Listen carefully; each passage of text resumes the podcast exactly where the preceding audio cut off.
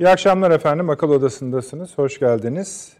Ee, bu akşamın birinci konusu dünya yani Türkiye'de birinci konu zaten dış politika ve ulusal güvenlik alanında Libya idi. Ee, bu da çok no normal çünkü Libya'nın hali hazırda bizim ilgilendiğimiz formatı zaten çok önemli bir konu. Kapsadığı alan açısından da önemli. Fakat zaten Libya'nın e, Başbakanı, Libya Başbakanı Feyz Sarraç Türkiye'deydi. Sayın Cumhurbaşkanımız tarafından kabul edildi. Görüşmeler yapıldı. Bu görüşmelerin sonunda bir basın toplantısı, daha doğrusu duyurusu yapıldı.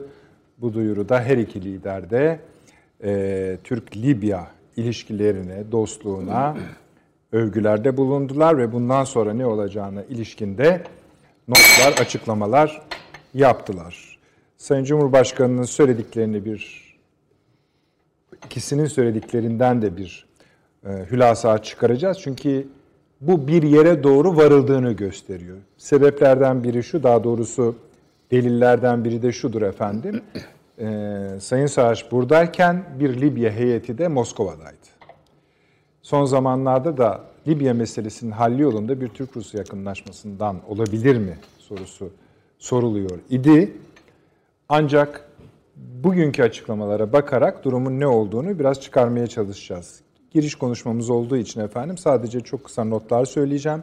Sayın Cumhurbaşkanı dedi ki, darbeci Hafter'i destekleyerek Libya'yı kan ve gözyaşına boğanları tarih yargılayacaktır.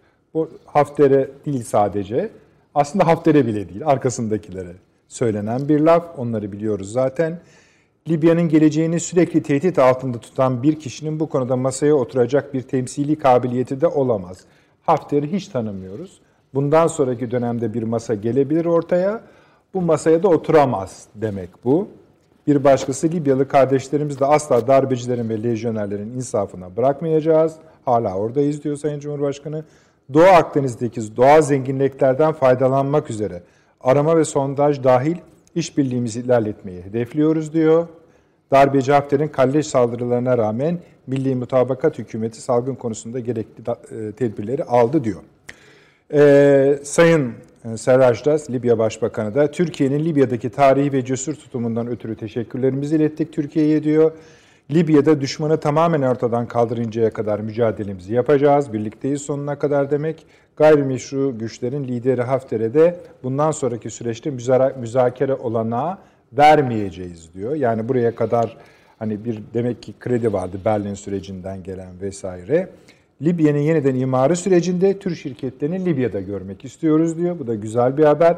Hem Akdeniz'deki çalışmalarda hem de bizatihi Libya'nın karasında Türkiye ile işbirliği yapılmasını doğru buluyor. Benim e, bu özet dışında Sayın Cumhurbaşkanı'nın bir ifadesini de daha eklemek isterim. Berlin sürecinden NATO'ya kadar gelen süreci destekliyoruz diyor Sayın Cumhurbaşkanı. NATO'ya kelimesi de burada önemli. Yani bir süreçten başka bir sürece geliyor iş. Esasında Berlin hala güçlü mü konuşuruz ederiz. Onların hepsini e, bu akşam irdelemeye çalışacağız. Sonucun ne olacağını görmeye gayret edeceğiz. Yani burada bir yere varılıyor artık. İkinci konu Amerika Birleşik Devletleri. Efendim gittikçe sarpa sararak e, artık hani salgından yine aynı sayıda insan Amerika Birleşik Devletleri'nde hayatını kaybetmeye devam ediyor ama oradaki olaylar e, bambaşka boyutlarda. Arkadaşlar bir 3 üç numarayı 3 numara DSF'yi bir verir misiniz izleyicilerimize? Bakın.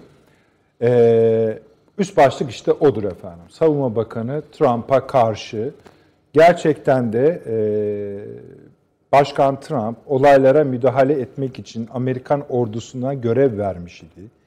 Hallice bir grup yani alay seviyesinde başkent için söylüyorum bir grup, belki iki alay seviyesinde bir grup konuşlanmıştı. Sonra Savunma Bakanı'nın emriyle bunlar üstlerine, tamam arkadaşlar teşekkür ediyorum, üstlerine dönmeye başlamışlardı. Ve burada bir kıyamet koptu tabii. Siz böyle bir emir veremezsiniz. Bu emri verme yeteneği başkana aittir. Ve basın toplantısında gazeteciler e, Beyaz Saray sözcülerine şunu sordular. Dediler ki baş, e, savunma bakanı hala yerinde duruyor mu? Evet ona bakan diyoruz dedi sözcü. E, ve işin geldiği noktayı iyi anlatmak için bundan daha iyi bir vaka ben e, görmüyorum şu anda. Bir numarayı da verelim efendim. Şimdi ekranda efendim bu o kadar görüntü var Amerika Birleşik Devletleri'nde yaşananlar üzerine. Burası Abraham Lincoln anıtı. Amerika e, Abraham Lincoln'un Amerika'ya bıraktığı mirasın bu şekle gelmiş olması da Amerika'da çok tartışıldı. Ee, bu merdivenlerde yani o merdivenlerden çıkar, çıktığınız zaman Abraham Lincoln heykeline ulaşıyorsunuz. Ee, bunun Amerikan demokrasisinde görülmemesi gereken bir durum olduğu söylendi ki ben aynı görüntüleri teşekkür ederim arkadaşlar Vietnam'da hatırlıyorum ve iki numarayı da verelim öyle geçelim hani diğer konularımıza konuklarımıza. Bu da hayli en azından ben biraz beni biraz gülümsetti. Sebep şudur efendim. Burada yazan şudur. Tiananmen Meydanı'nda Çin'de yaşanan olayın yıl dönümü efendim. 4 Haziran ve Amerika Birleşik Devletleri'nde şu anki durumu düşünürseniz ayaklanmanın durumunu Dışişleri Bakanı Pompeo'nun Çin'e hala Tiananmen Meydanı'nı hatırlıyoruz. Demokrasi, sivil hakları, insan hakları denilerek yapılan yüklenmenin bu şekilde gündeme gelmiş olması bile gerçekten komik Amerika Birleşik Devletleri'nde. Döndük. Teşekkür ediyorum arkadaşlar. Sayın Avni Özgür hoş geldiniz. Hoş bulduk. Profesör Doktor Süleyman Seyfi Ün hocam burada. Hoş geldiniz. Hoş İyisiniz inşallah. Ve Ankara'da da Profesör Doktor Taşansı Türker hocam var. Hocam duyuyor musunuz bizi? Çok iyi duyuyorum Nedret Bey. Siz de Ankara stüdyomuza, akıl odasına hoş geldiniz. Teşekkür ediyoruz. Evet, e, Hoş Avni abi Libya'da sizden başlayalım mı? Şimdi şöyle bir şey söyleyelim seyircilerimize de. Bu, Libya'yı bu biz programlarımızda çok konuştuk. Kabul etmek gerekiyor ki esasında bağladık da. Yani evet. e, çünkü orada iki elin parmakları kadar mesele var. İşte Fransa ne demektir? Afrika'da ne demektir? Akdeniz'de. Amerika ne istiyor? Rusya ne istiyor? Türkiye ne istiyor? İsrail ne demektir? Mısır Birleşik Arap Emirlikleri kimdir? Ne istiyorlar? Bunları tek tek söyledik. İşin geldiği noktayı da gayet de güzel anlattık. Şimdi bir başka aşama mıdır bu, bu ziyaretle? Ve siyasi evet. sonuç nedir? Yani biz ne almış olacağız, ne kaybetmiş olacağız veya Libya nasıl olacak? Şimdi anlaşılan bugün Ankara'da bu düğüm bağlandı. ya da bağlandı. Öyle bağlandı. söyleyeyim. Yani ne yapacağımız bundan sonraki safhada atılacak adımlar bunlar bağlandı. Ee, ve özellikle dün ve evvelsi gün bu e, Tobruk Evet. Orada da bir şeyi el değiştirmesinden sonra e, bu Hafter'in yakınındaki güçlerin teker teker neredeyse terk etmeleri. Öyle bir süreç yaşanıyor. Daha ötesi Birleşik Arap Emirlikleri, Mısır hepsi böyle e, yani bir an evvel bu işten nasıl en az hasarla sıyırırız paçayı diye böyle bir şey içerisindeler. Rusya Hafter'e verdiği şeylerin parasını nereden çıkaracağının derdine düştü. Yani esasında her oyuncuya böyle münasip, gururunu kırmayacak bir kapı göstersek en önce evet, onlar tüyecek. Bunların içinden çıkmayacak olan da var tabii. Fransa. Hı. Çıkmak istemiyor yani Fransa bu işten. Yani o masayı ben koruyayım istiyor ama o olmuyor tabii. Yani oyun dışı kalıyor. Çünkü en güvendiği Birleşik Arap Emirlikleri filan yan çizdiler. Bir an evvel diyerek artık.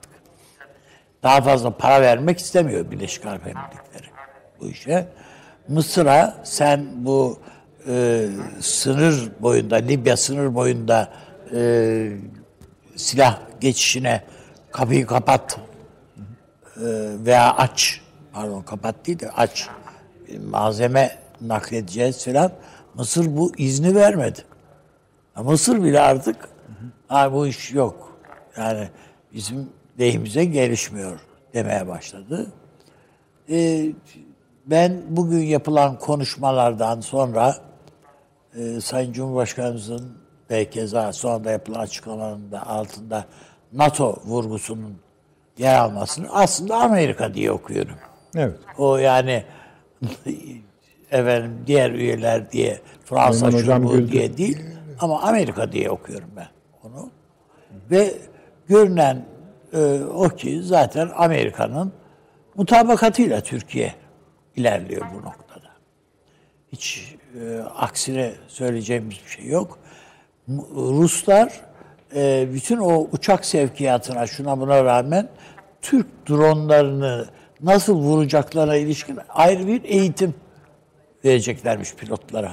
Verildi, Ya, verildi, ya. yapıldı. İşte neyse yani İşte de tutturamadılar yani. Ya işte ona rağmen yani hedeflerini tutturamıyorlar. Tabii mutlaka vurmuşlardır bir iki tanesini falan onu bilemem ama yani görünen o ki Türkiye hedeflerine yürüyor. Askeri manada. Bu siyasete de yansıyacaktır. Ama bu siyasette e, belli ki tıpkı Kaddafi döneminde Türkiye'nin orada edindiği bir pozisyon vardı. Bu ekonomik manada edinilmiş. Yani müteahhitlik hizmetleri manasında edinilmiş bir şeydi. Avantajlı mevkiydi. Buna şimdi e, yeraltı zenginliklerinin işletilmesinden pay almakta dahil. Pay almak derken bunu Türkiye'nin kasasına koymak anlamında söylemiyorum. Libya adına masaya Türkiye'nin oturabil, oturacağı şeklinde bir değerlendirme yapılabilir. Şu anda Hafter oturuyor. Yani beş para parası yok ya şeyin. Dolayısıyla e, Saraç'ın Ankara'nın desteği dışında ka- şeyi yok, kaynağı yok. Ama Ankara öylesine bir e, destek sundu ki hem e, güvenlik açısından e, Saraç'ın eli kuvvetli. Yani gak dese et, guk dese su değil tabiatıyla ama yani Türkiye bütün teknik bilgisiyle, becerisiyle, yönlendirmesiyle, strateji bilgisiyle filan karşısında dayanacak bir şey e, yani bu güneşe bu kar dayanmaz dedi ve gittiler zaten. Dolayısıyla e, bugün Ankara ziyareti aslında Libya'nın geleceğini geleceğinde biz birlikte hareket edeceğiz sözünün e, Saraç tarafından Sayın Cumhurbaşkanı'na sarf edildiği gündür bu. Yani Ya sizin- Libya'nın bayrağındaki o ay yıldız bugün karşılığını buldu bana göre. Peki. İnşallah da bu perçinlenir yani. Ön- önemli bir şey olmaz. Gelişme olmaz. İşte Daha Sayın Başbakan'ın olmaz. işte Libya'nın imarında da İşte hem imarı hem e, doğal kaynaklarının hem e, sondaj yapılması, çıkarılması, pazarlaması hepsinde Türkiye var artık. Bundan önce sadece Libya'dan ihale almak, işte müteahhitlik hizmetleri falandı Kaddafi döneminde. Peki. Dün Avni abi e, Haaretz gazetesi, İsrail Haaretz gazetesi bununla ilgili yani Türkiye'nin Libya'daki pozisyonu ile ilgili bir haber. Türkiye'nin istediği oldu dedi. Evet yani biraz daha ileri de konuşuyor hatta. Evet. Yani buraya diyor Türkiye basıyor sahaya diyor. Evet. Ve diyor biz hani e, kendilerine bir şey söylemiyorlar ama Akdeniz'in kilit gücü konumundaki ülke artık diyorlar. Şimdi öbür taraftan bunun bir de tabii sadece Libya ile alakalı değil. Tabii, tabii. Bunun Anahtar olduğu başka bu- alanlar bunun var. yansımaları var. Bir süredir mesela hocam da e, Taşans Hoca da bu İsrail faktörünü sürekli olarak değerlendirdiler. E bunların hepsi Doğu Akdeniz veya Akdeniz hesaplarında İsrail'in e, hangi kart üzerine oynayacağının işaretlerini de görüyoruz bu arada. Aynı şekilde Mısır bu dünün Mısır'ı değil. Hangi dünün? Yani dün dediğimiz yani 3-5 ay öncesinin. Ha. Yani O Güney, diyorsun. Güney Kıbrıs ve Yunanistan'la e, halvet olmuş bir e, Mısır değil artık o karşımızda olan. Onun için e, önümüzdeki dönem, önümüzdeki günler birçok yeni bağdaşmaları Yani şuna mı vardırıyorsunuz cümleyi? Yani bundan sonra bu, bu burası yumuşadı. Tabii, tabii, Kulak tabii. memesi kıvamına gel. geldiler. Şimdi Güzel. burada darbe yaptırmaya kalktı Fransa. Yani Cezayir'de, Tunus'ta. Ya bunlar bunlar ufak tefek işler değil yani. Onun için bütün o coğrafya Kuzey Afrika efendim Mağrip bölgesi efendim bu bu bölge kendisine bir e, uluslararası e, elini tutacağı birisini arıyor. Bu elini tutacağının birinin Türkiye olduğu, Erdoğan olduğu e, çok bariz ortaya çıktı. Peki. İnşallah bunu da Türkiye bir hata yapmaz. Tabii bunun için ya bu Aklınızda bir tek, bir şey bir tek, mi var? Bir tek hayır yok yani olduğundan söylemiyorum. Yani bir tek Cumhurbaşkanının ağzından çıkacak bir lafla alakalı değil söylemiyorum bunu. Yani Türkiye'nin iç muhalefetinden insanları rencide edecek bir ses çıkar, şu olur, bu olur. Hepsi olur yani bunların. Yani olmamış şeyler değil geçmişte. Onun için yani herkesin bu süreci doğru değerlendirmesi gerektiğini düşünüyorum. Silahlı kuvvetler doğru değerlendiriyor, istihbaratımız doğru değerlendiriyor. Yani kurumların birbiriyle ilişkisi fevkalade önemli. Bir kurum hata yaparsa bu gözü zincirleme başkaları da bundan zarar görüyor. Peki. Evet Süleyman Hocam buyurunuz. Estağfurullah. Avni Özgürel Üstadımızın söylediklerine e, katılıyorum. Yalnız bir konu var bu Kaddafi döneminde Türkiye-Libya ilişkilerinde bir ekonomik adım da vardı.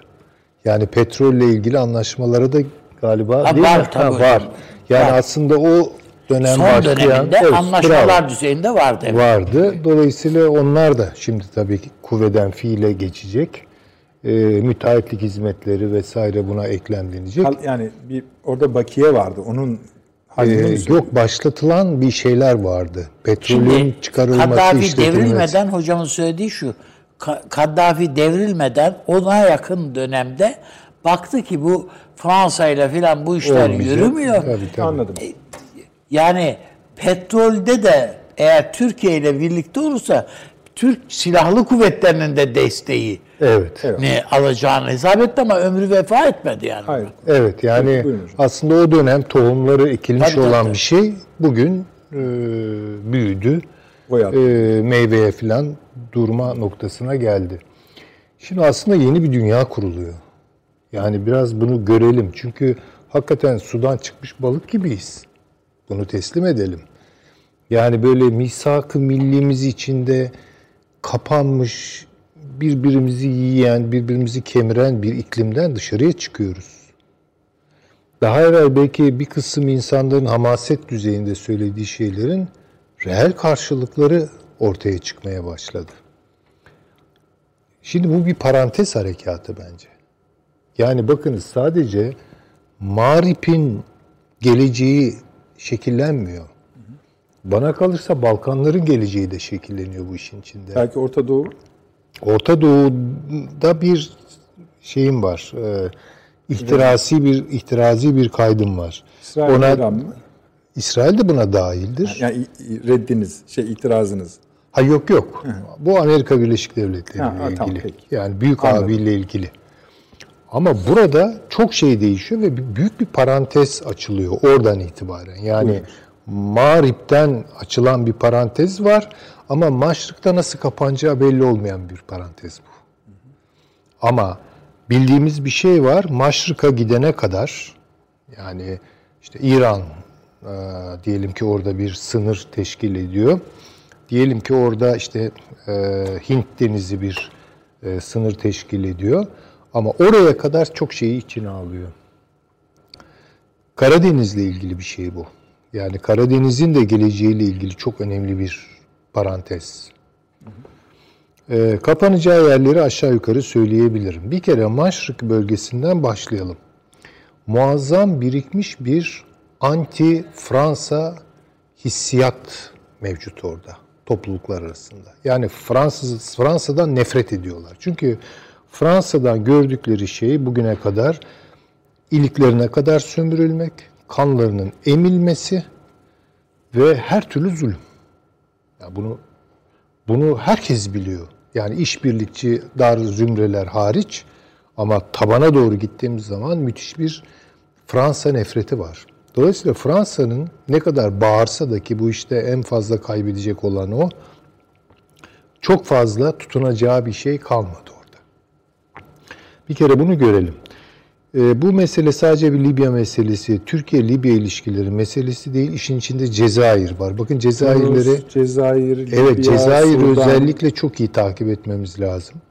Cezayir çok mühim. Çünkü çok ağır bir iç savaş geçirdiler vesaire filan ama orada bir yatışma hali var ve dengeli bir siyaset üretme kapasitesine Hocam bizim ulaştılar. bütün basınımızın yani sizin size parantez açarak söyleyeyim.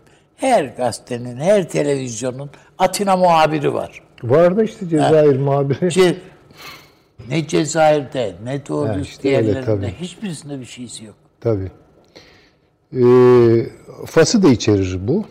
Başka unsurları da daha güneydeki unsurları da içerebilir. Şimdi bu Türkiye'nin bir anlamda hamiliğini yapabileceği bir büyük coğrafyaya işaret ediyor. Ama Türkiye burada yalnız değil. Zaten yalnız olması da hayra alamet değildir. Yani bu kadar ileri bir harekat yapıyorsunuz. Orada yalnız olmak, tek başına olmak e, bir dezavantaja dönüşebilir. Bu Avrupa'nın parçalanma süreciyle de çok alakalı bir şey. Çünkü Pardon, İtalya oraya da Süleyman Hocam. E, yalnız değil. yalnız değil yani destek alıyor. Onu, Tamam. onu, onu söylüyorum. yani, tabii tamam. tabii. En başta İtalya. Yani artık İtalya'da evet hala Avrupa Birliği sevdalıları vardır. Hala bir Avrupa romantizmi vardır ama bu çok düşük bir seviyeye inmiş durumda. Yani İtalya kendine bir gelecek arıyor. Bu çok açık.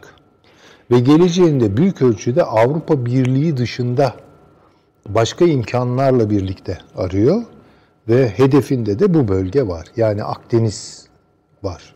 Daha doğrusu Afrika ile kuracağı ilişkiler var. Ve burada da Libya onun için vazgeçilmez kilit taşı bir öneme sahip. E, Türkiye de bunun hamiliğini ve öncülüğünü yapıyorsa Türkiye'ye yakınlaşacaktır. Dolayısıyla o tarz bildiriler, Türkiye'nin oradaki varlığını kınayan bildirilere imza atmamakla kalmayacak, tepki de gösterecektir. Bundan sonra olacak olan o. İkincisi Almanya. Bakın dikkat edelim Almanya'ya.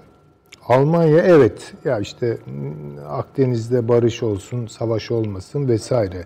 Ama Almanlar da çok iyi biliyorlar ki, Almanya da çok iyi biliyor ki e, Amerika Birleşik Devletleri'nin İkinci Dünya Savaşı'nın bittiği noktadan itibaren Almanya üzerinde kurduğu o ağır baskıyı kaldırmasının çok önemli bir imkanı. Bir, Rusya ile ilişkilerini o Brandt doktrinini canlandırarak e, geliştirmek olduğunu biliyor. İki, yeni oluşumlar. Özellikle bu Akdeniz'le ilgili ve oradaki enerji kaynakları ile ilgili bir hattan geçtiğini çok iyi biliyor. Ben Almanya ile Türkiye arasındaki ilişkilerin belki İtalya-Türkiye ilişkileri kadar hemen değil ama belli bir müddet sonra yakınlaşmaya başlayacağını tahmin ediyorum. O da biraz Almanya'daki politik e, kadro değişimi. Şimdi İngiltere burada nerede? Yani İngiltere bir kere bu süreci çok iyi takip ediyor bence. Fevkalade iyi takip ediyor. Onun bir Cebeli Tarık meselesi var. Yani o bir kere o dünyaya çok yakın ve onun en kritik yerinde.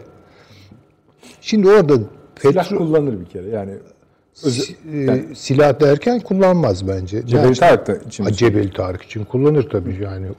Yani Onu söylüyorum. arının gözüne çöptür derseniz Oraya kovan karışır. bulaşmamak. Ha, tabii yani tabii. O, Falkland'da kullandıktan sonra o orada mı yapmayacak? Hem de ne, de ne- var Cebeli tabii, tabii, biliyorsunuz. tabii, tabii. O, orada bir kere zaten tutunuyor ve sürecin olgunlaşmasını bekliyor bence. Paylaşımda onu göreceğiz. Türkiye lehime mi yakın? Ee, şimdi Orta Doğu'dan bakınca biraz öyleymiş gibi. Bakınız yani bir kere Fransa'nın e, etkisinin azaldığı her yer İngiltere'nin ilgisini çeker. Bunun tarihsel bir tecrübe arka planı da var. Ta Amerikalarda vesaire. E, Dolayısıyla bu Afrika meselesine İngiltere de girecektir.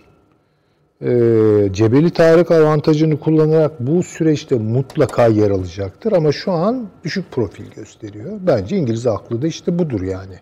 Hele bir süreç olgunlaşsın.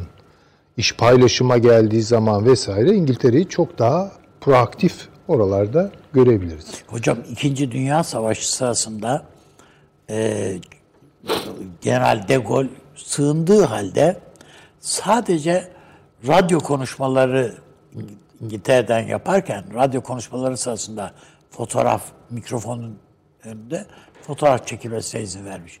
İngiltere'de çekilmiş fotoğrafı yok herifin. Yoktur. Tabii. Sevmiyor yani. Sevmezler. Yani öyle bir şeyleri vardır, bir rekabetleri. Yani hem sportif olarak hem de sert e, bir şekilde de bunu yaşayabilirler kendi aralarında. Ama bence esas orada önemli olan İngiliz İngiltere'nin siyasetlerinin, Afrika siyasetlerinin ne olacağı belirleyecek bunu. Çünkü Afrika'daki güç mücadelesi esas olarak Amerika ile Çin arasında. Eğer İngiltere Çin ağırlıklı siyasetlerini devam ettirirse orada başka şeyler olur. Yani ama e, yelkeninin rotasını çevirip Amerika Birleşik Devletleri ile beraber çalışırsa başka bir şey olur. De, dedikleriniz son derece doğru. Yani NATO vurgusu Amerika Birleşik Devletleri'nden geldi. Bu aslında Fransa'ya söylenmiş bir laftır. Oraya mı gider? Ruslara gitmez, Fransızlara gider diyorsun. Çok adreslidir o. Yani mutlaka Rusya'ya da gider ama o ara aba altından Fransa'ya da gider. Neden gitsin? Yani şu, NATO olarak ağırlığımızı biz oradaki meşru hükümetten yana koyuyoruz dediği an ne yapacak Fransa? NATO'dan mı Ha, çıkar? ben sopa göstermek anlamında. Tabii ki sopa göstermek. Çok açık yani. Ona bir e, bir adres adres de o. Onu da söyleyebiliriz. E, yani bu Afrika'nın ne olacağıyla ilgili ve e, Avrupa'nın ne olacağıyla ilgili meseleler Tabii bunlar. sonra da bu aslında Ama onun daha üstü Doğu de Akdeniz Çin'le demek, Balkanlar demek. Ha şimdi Biz oraya de- doğru gelince hani parantezin etki alanı.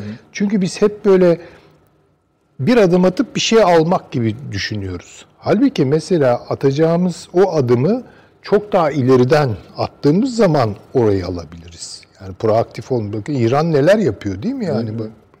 Şimdi Türkiye böyle bir adım atmış oldu. Onun için Balkanlar siyaseti çok önemli. Doğu Avrupa siyaseti çok önemli. O çözülmedi çünkü Doğu Avrupa'da kendine yol, e, yol arayacak, yordam arayacak ve bu Türkiye'ye yakın olan bir takım yerler var. Balkanlar, Macaristan, bunlar eski Osmanlı toprakları bildiğiniz gibi yani. Dolayısıyla oralarda da bunun etkisini göreceğiz. Karadeniz'de de bunun Türk etkisini Cumhuriyetleri Kongresine katıldı hocam. Tabii Macarlar yani çok açık açık yani şimdi Macaristan Ha, Türk Türkiye Cumhuriyetleri. ilişkilerine yakın bir sıcaklık Türkiye İtalya ilişkileri arasında yaşanıyor. Bakın buna Almanya'da eklemlenecek çünkü başka çıkış yolu yok. Almanya'nın başka çıkış yolu yok. Ha İsrail, Mısır işte çözülüyor. Demin Üstad da anlattı. Siz de vurguladınız. Ek yapayım mı? Yani hani adımlar nasıl atılmalı? Kıbrıs, yani Rum kesimi, Yunanistan, Ürdün Dışişleri Bakanları 3 artı 1 işbirliği çerçevesinde Irak'ta toplanacak. Toplasınlar. Hiçbir Tabii. şey değil. bir ağırlığı olduğu için söylemiyorum. Hiçbir- bir hiçbir- etkisi o. Yani orada Türkiye'nin ağırlığıyla baş edebilirler mi? Mümkün değil. Yok, Ama yok, hani bakın işte yani böyle. Ama orada Ürdün söylemiştir. Faturayı bize çıkarıyorsunuz ona göre. Tabii. Ayağınız denk alın diye. Peki. Peki. Yani İsrail'in hep bunu vurguluyoruz. Kaç birkaç aydır belki vurguluyoruz zaman dayanılabilir mi ama İsrail'de sonuçta bütün bunları görüyor. Ve İsrail'in çıkış yolu da özellikle Maşrık'ta yeni yapılanmada Türkiye'siz olamayacağını görüyor. Ha şimdi tabii bütün bunların üzerinde Amerika Birleşik Devletleri'nin gene tabii İsrail'in belli radikal kanatlarının birlikte oluşturdukları bir maşrıkta büyüyen bir ur var. Bu PYD meselesi. Bu büyüyor bakın. Çok Evet. çok çok büyüyor. Yani Barzani ile bunları anlaştırıyorlar, Suriyeli Kürtlerle bunları anlaştırıyorlar ve bir cephe oluşturuyorlar. Bu çok tehlikeli bir şey. Şimdi dolayısıyla bu süreci Türkiye'nin aleyhine çevirebilecek dinamik de orada, kama da orada. İşte orada parantez kapanmıyor. Sizin de yani parantezin bir yarım e, çemberini flu görmenizin sebebi de o. Tabii bu. Bu. Yani orada bir problem var. Şimdi bundan sonra Türk dışişleri, Türk diplomasisi e, buradaki müttefiklerini güçlendirmek durumunda. Ama referans verebileceği Mağrip var. Oradaki işbirlikleri var. Onları eğer taşıyabilirse bu bölgeye ve onun rüzgarıyla burada değişen e, Maşrık'ta yani doğuda değişen tabloyu e, kendi lehine çekebilirse buna bir direnç oluşturabilir. Ha Rusya meselesini tabii Taşan Hoca daha güzel anlatacaktır ona ama ben bunu başından beri yani çok büyük bir şey olarak görmüyorum. Rusya sekiyor buralarda. Yani koparabildiğini işte anladım. Karadeniz'e zıplayarak geldi yani değil mi? Ukrayna'yı atlayarak zıpladı. Türkiye'yi atlayarak Suriye'ye zıpladı. Suriye'den sonra bilmem e, Libya'ya bunları tutturmasına imkan yok. Bunları tutturmasına imkan yok. Ama Şu an oynadığı zaten. Tutturmak için de yapmadı çok. yani tabii işte ne diyelim ona Ya bayrak tutarsa diye yapıyor. tutarsa diye Tutturmak yapıyor ama attığı adımlar değil. da pahalı Ama adımlar yani. Kolay Ona değil da, yani. Evet. Yani Rusya'da pahalıya mal olmaya başlıyor bu adımlar. Ee, Rusya'nın oynayabileceği tek ihtimal Libya bölünebilir mi? Libya'nın bölüneceğini ben hiç zannetmiyorum. Yani böyle bir ihtimal vermiyorum. O Hafter'e pay çıkarmak demek şu saatten sonra çok Hayır, zor. hayır. Bu, bu, bu mümkün değil. yani. Bugünkü Bu açıklamadan mümkün sonra değil. Yani Batı Libya, Doğu Libya falan gibi eğer bu olursa zaten Türkiye'nin hesapları çökecek demektir orada. Bütün o işbirlikleri, oradaki oluşan her şey yenilgiye uğrayacak demektir ama buna da izin vereceklerini ben hiç zannetmiyorum. Hocamın Alman ya Türkiye'yi destekler şeyine yani düşünün İkinci Dünya Savaşı'nda Rommel yapamadı ya bu işi. Tabii tabii. Doğru Yani dediniz. bugün evet Türkiye'nin desteğiyle o Tobruk filan hepsi dümdüz ediliyor ama olanca gücüyle o tank gücü, birlikleri gücüyle Rommel yapamadı. Yapamadı, tabii. Onun için Almanya o coğrafyada Yok, yok. pay ka- şey onu da Türkiye ile birlikte olarak Ancak ancak Türkiye ile ve Almanya'nın da Afrika açılımları varsa ki mutlaka var.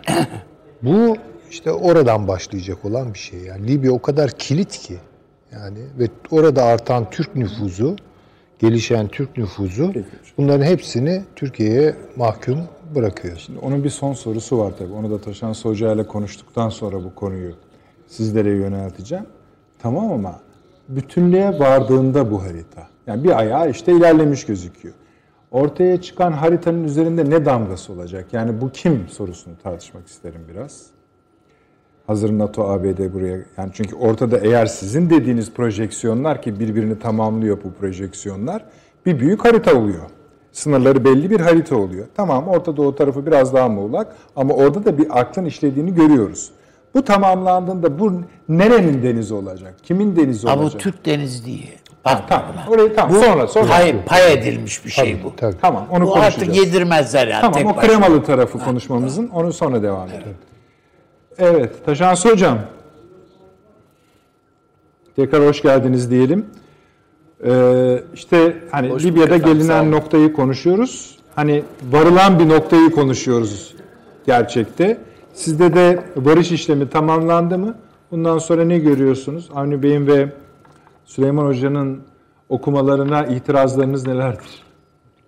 Tahrik edici bir soru sorayım istedim. E, Valla aslında bir, bir itirazım yok. Katıldığımı e, söyleyerek başlayayım müsaadenizle. E, yani aslında e, siz de programı açarken söylediğiniz biraz gibi Libya konusunda Hocam. ziyadesiyle de konuştuk. E, ve hani e, birazcık da söylediğimiz şeyler işte e, artık tamamına erme aşamasına gelmiş gibi görünüyor. Yani özellikle bugünkü ziyareti ben çok önemsiyorum. Ee, önemli e, kritik e, bazı mesajlar vardı. Sizler de konuştunuz zaten onları. Hani bunlardan bir tanesi Libya'nın yeniden imarı konusudur.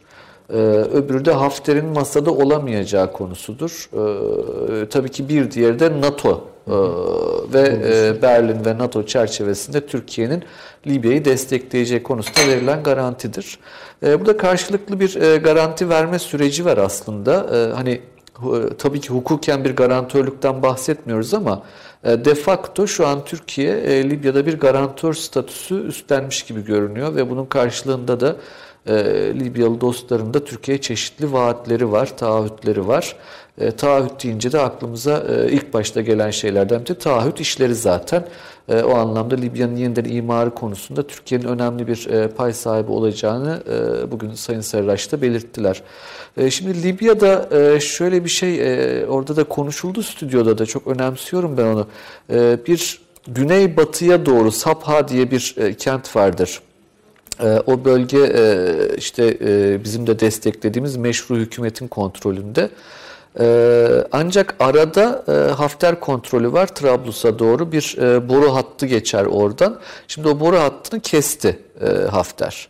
Yani oradan bir akışa izin vermiyor. Ancak kendi tarafında yoğun bir şekilde petrol çıkarma ve boru hatları vardır. Onların da satışını şu an yapamıyor.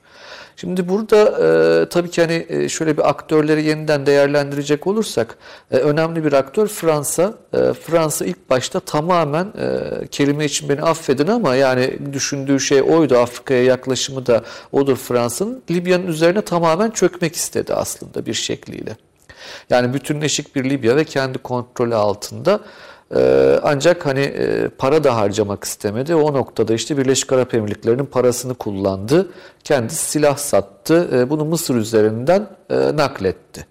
Şimdi Rusya'ya baktığımızda e, kesinlikle stüdyoda konuşulanlara katılıyorum ben de.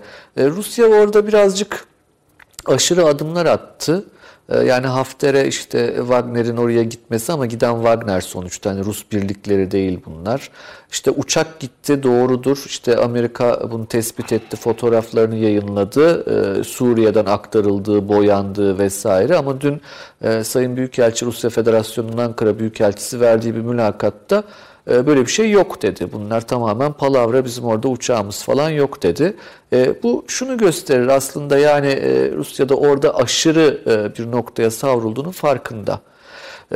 Şimdi bu çerçevede baktığımızda Türkiye gerçekten inat etti, akıllıca oynadı ve bir şekilde oyun kurucu rolünü orada üstlendi. Ancak bu oyunu kurarken e, Amerika'nın son andaki yüklenmesini e, ve tarafını belli etmesini de e, önemsemek gerek diye düşünüyorum. Şimdi bu noktada bakınca da Amerika ile Türkiye'nin orada bir yakın süreçte daha yakın ilişkiler ve ortak bir projelendirme içerisinde olduğunu değerlendirebiliriz. Fransa'nın dışlandığını değerlendirebiliriz. Rusya'nın ise bir şekilde hala pazarlık yapmaya çalıştığını değerlendirebiliriz. E, Türkiye'nin bu anlamda Rusya ile hem komşuluk ilişkileri çerçevesinde hem de alver e, ilişkileri çerçevesinde Libya'da belirli e, anlaşmalara e, açık kapı bırakacağı kanaatindeyim ben e, mağrip maşrık dengesinden bahsetti ya Süleyman Hoca biraz önce o çerçevede. Yani e, Libya'da hiçbir şansı olmayan Rusya'ya belki maddi anlamda e, bazı imkanlar verilerek e, bunun karşılığının Suriye'de beklenmesi düşünülebilir mi? Düşünülebilir diye düşünebiliriz. E, bunun dışında burada dışlanan ülke Fransa dedik. E, ancak e, başka bir Güney Avrupa ülkesi İtalya İtalya'da burada aslında çok agresif bir politika izlemiyor. E, süreci izliyor. Zannediyorum Türkiye ile beraber e, buradaki yeni yapılanma sürecinde yumuşak gücüyle ve coğrafi avantajıyla da ve gereklilikleri çerçevesinde onların en önemlisi de göçün engellenmesi, Afrika'dan göçün engellenmesi çerçevesinde yer alacak gibi görünmekte. Başka bir kaybeden ülke daha var. Onu da mutlaka zikretmemiz gerekir. O da Yunanistan. Çünkü Yunanistan'ın e, Doğu Akdeniz'deki e, önemli e, planları çerçevesinde Fransa'ya tamamen teslim olduğunu, Fransız planlarına adapte olduğunu görmemiz gerekir. Orada da en önemli husus işte bu Girit'in kıta sahanlığı mevzudur. Çünkü Girit'in kıta sahanlığı mevzu Türkiye-Libya anlaşması çerçevesinde çözülecek olursa eğer, ee, Yunanistan uluslararası hukuk çerçevesinde e, yani o düzlemdeki pek çok iddiasının altının boşalacağını Yunanistan öngörüyor doğal olarak. Ee, yani bu e, işte uluslararası hukuktaki en önemli sıkıntılardan bir tanesi malum Ege krizi. Ee, o anlamda da e, kaybeden diğer bir ülke olarak Yunanistan'ı saymak lazım. Mısır'a baktığımızda Mısır'ın iki cepheden birden sıkıştırılmayı kabullenemeyeceğini Yani çünkü bir de Etiyopya ile ciddi bir sorunu var şu an. Ee, yani onun açısından çok daha hayati, e, boğazını sıkan bir sorun bu. Nil üzerine yapılacak olan Rönesans Barajı. Ee, dolayısıyla e, Mısır'ın da bu anlamda e, bu şeyden, e, oyundan düştüğünü görebiliriz. Ancak kazanılması gerektiği kanaatindeyim ben. Hem nüfus gücü itibariyle hem entelektüel kapasitesi itibariyle Mısır yani baktığınızda Lübnan'la beraber Arap dünyasının entelektüel merkezidir. E, üretim kapasitesi yüksek bir ülkeden bahsediyoruz. Tarihi e, bir misyonu olan bir ülkeden bahsediyoruz. Dolayısıyla e, zannediyorum bir geniş barış çemberi burada yaratma işi Türkiye'ye kalacaktır. E, malum barışı yaratan da e, bu işlerden kazançlı çıkanlardır ama önce savaşı kazananlardır.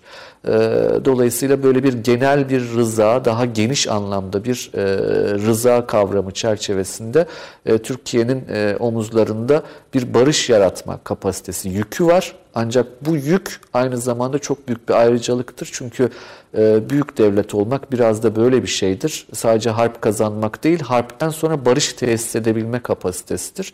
E, o anlamda Türkiye'nin ben e, bu girişimleri hızla e, başlayacağı kanaatindeyim en yakın dönemde. Şey var tabii, yani tabii. onu arz edeyim.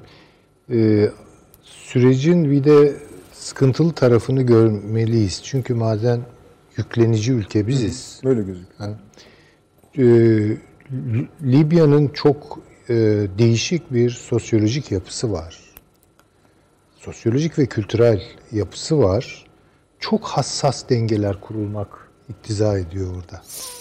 Ya bir şeyi tesis edebilirsiniz. Taşan Hoca'nın dediği gibi barışı tesis etmek bu bile çok büyük bir şey ve Türkiye'nin e, omuzları üzerinde onu sürdürülebilir kılmak, onu tesis etmekten daha zor. Çünkü çeşitli kabileler var, topluluklar var, aşiretler evet, var vesaire. Hatta aileler. Aileler var. Yani hakikaten e, orada Türkiye'nin Libya'yı Libyalı'dan daha iyi bilmeye ihtiyacı var. Hocam burada Türkiye'nin avantajı orada iş yapmış müteahhitlerin tabii, bilgisi tabii, ve tabii. birikimi. Yani bu Libya havuzu. Müteahhitlik bilgisi değil, oradaki gördüğü A, tecrübe. Evet, bilgisi. o ailelerle ilişkiler falan filan. Tabii. O. Yani o orada da şöyle düşünmek lazım. Yeni bir yapılanmaya gidecek bu ve daha büyük bir koalisyona oturacak. Evet. Ya yani sadece işte Saraç, oradaki hükümet, onun her şekilde yanında olan güçler değil. Çünkü coğrafyayı kontrol ettiğiniz nispette orada farklı bir takım unsurlarla da karşılaşıyorsunuz. Belki bir gün Hafter'e ediyor, bir gün Saraç'a ediyor filan. Hakikaten çok e, kaygan bir zemin. O zeminde istikrarı mümkün kılmak. Mesela Kaddafi bu işi Allah var iyi yapıyordu. Evet. Yani Kaddafi bu işi iyi yapıyordu. Ee, ve Türkiye'nin de e, böyle bir şeyi var yani burayı görelim. E, bu hoş bir ifade olmayacak ama Libya'yı, Libya'nın kendisini yönetmesine yardımcı olacak.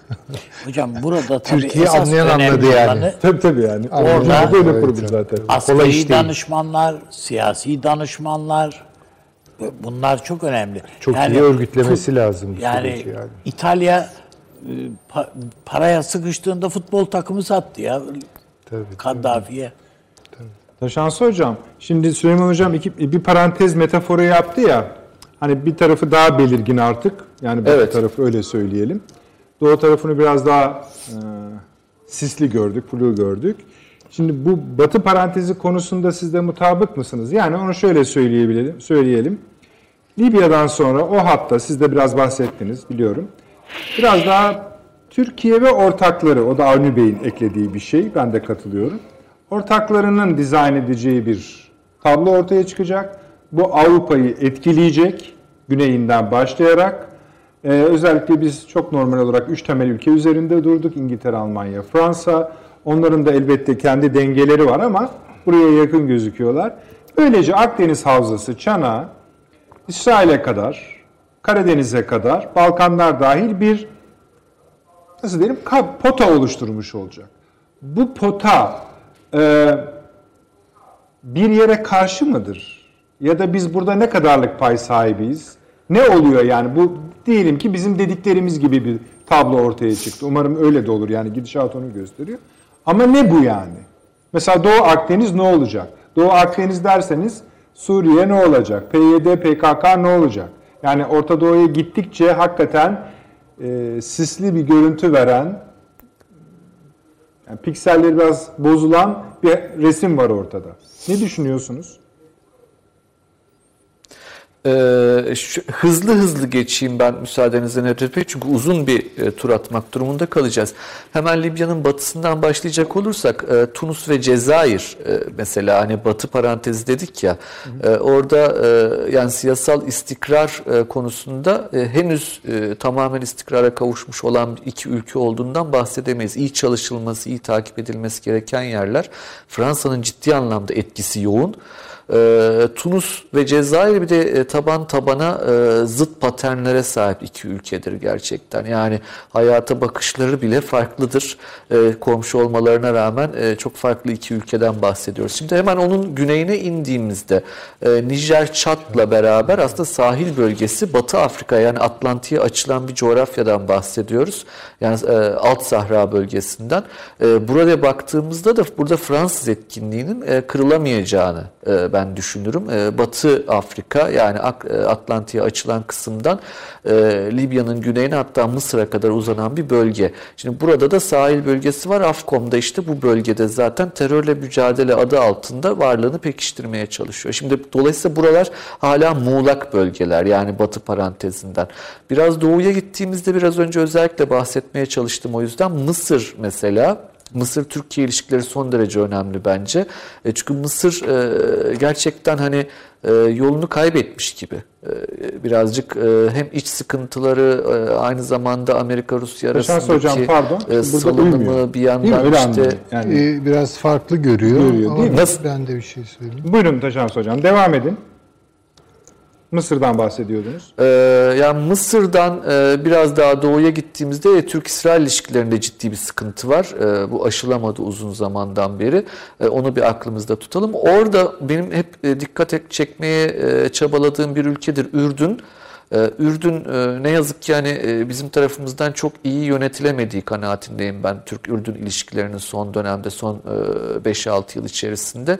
E, Orada bir e, rehabilitasyon düşünülmeli Türkiye açısından diye düşünürüm naçizane. Efendim oradan yukarıya çıktığımızda Suriye-Irak e, denklemine bak, bakmamız gerekecek ama isterseniz orayı bırakıp biraz daha Akdeniz'den devam edeyim. Lütfen. Yunanistan-Türk ilişkilerinde e, Ege krizinin e, yeniden gündeme gelme ihtimali epeyce yüksek. Yani Ege'yi akıllardan çıkarmamak gerekir. Çünkü Türkiye'nin ilan ettiği mavi vatan e, doktrini demeyeceğim ben buna. Bir yaklaşım, bir duygu hali aslında bu sahiplenme kültürü.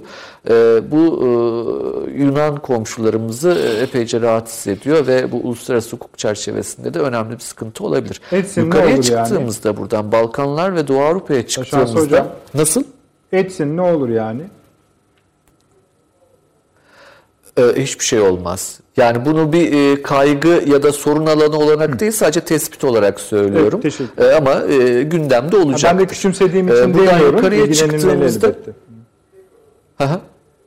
Tabii tabii kesinlikle. Yani bu bir bu, bu orası var. Yani onu bir e, sadece olan e, dosyaları saymaya çalışıyorum şu an.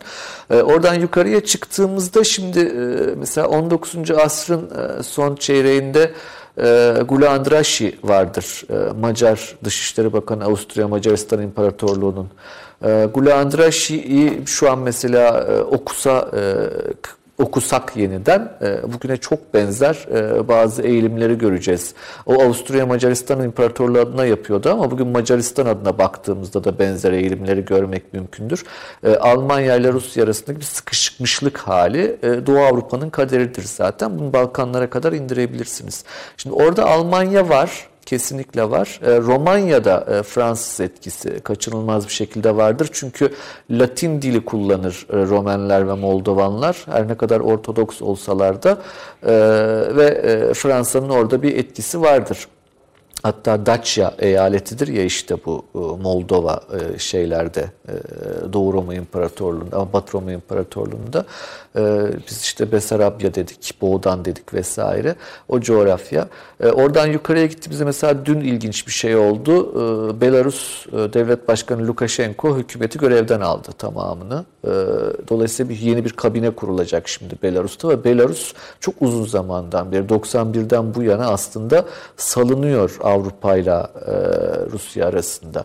Şimdi bu hani e, tarih tekerrür etmez kesinlikle ama e, strateji dediğimiz konu yani uluslararası politikada jeostrateji dediğimiz konu coğrafya zor değişeceği için e, kendisini tekerrür etmeye meyyeldir. Yani e, Evet hani bilimsel olarak tekerrür etmez diyoruz ama o açıklığı da görmemiz lazım. Yani Doğu Avrupa ve Balkanlar konusunda Almanya, e, Rusya e, ve Türkiye'nin bu bölgede var olduğunu ancak bir de Amerika'nın artık var olduğunu onu da eski dönemin İngiltere'si olarak değerlendirelim lütfen akılda tutmak gerekir. Karadeniz konusunda Rusya ve Türkiye'nin bir yakın ilişkisi her zaman olmuştur. Ee, ama işte Montreux'e bağlı olarak e, orada da Romanya ve e, Bulgaristan'ın NATO'ya girmesiyle beraber e, yeni bir denklem kurulmaya çalışıldığını görüyoruz. Karadeniz'in doğusunda Gürcistan'ı unutmamak lazım. Bizim için çok önemli Azerbaycan-Ermenistan arasında Dağlık Karabağ sorunu yani Azerbaycan toprakları işgal altında Ermenistan tarafından. E, işte e, Gürcistan'la Rusya arasındaki sorunlar vesaire aşağı iniyorum artık nihayet İran. Şimdi İran dediğimiz şey biz komşumuz olarak görüyoruz ama Washington DC'den baktığınız zaman İran dediğiniz şey e, Çin'in enerji kaynağı ilk olarak. E, bir de kuşak e, ve yol projesi çerçevesinde Çin'in önemli bir aktarma limanı. Pakistan'la beraber. Dolayısıyla hani sadece bizim komşumuz değil, Çin'le alakalı düşünmek durumundayız. ve aynı zamanda İran'daki istikrar ya da istikrarsızlığın bir şekilde hem sonuç hem de sebep olarak iki ülkeyi Irak ve Suriye'de ilgilendirdiğini görmemiz gerekir. Irak ve Suriye dediğinizde de biraz önce e, Süleyman Hoca'nın da Avni Bey'in de bahsettiği önemli konudur. Türkiye'nin güney sınırlarının güvenliği hususudur. E, ve o nokta bir şekilde bence Türkiye açısından da şu an en önemli sorun olarak değerlendirilmek durumunda.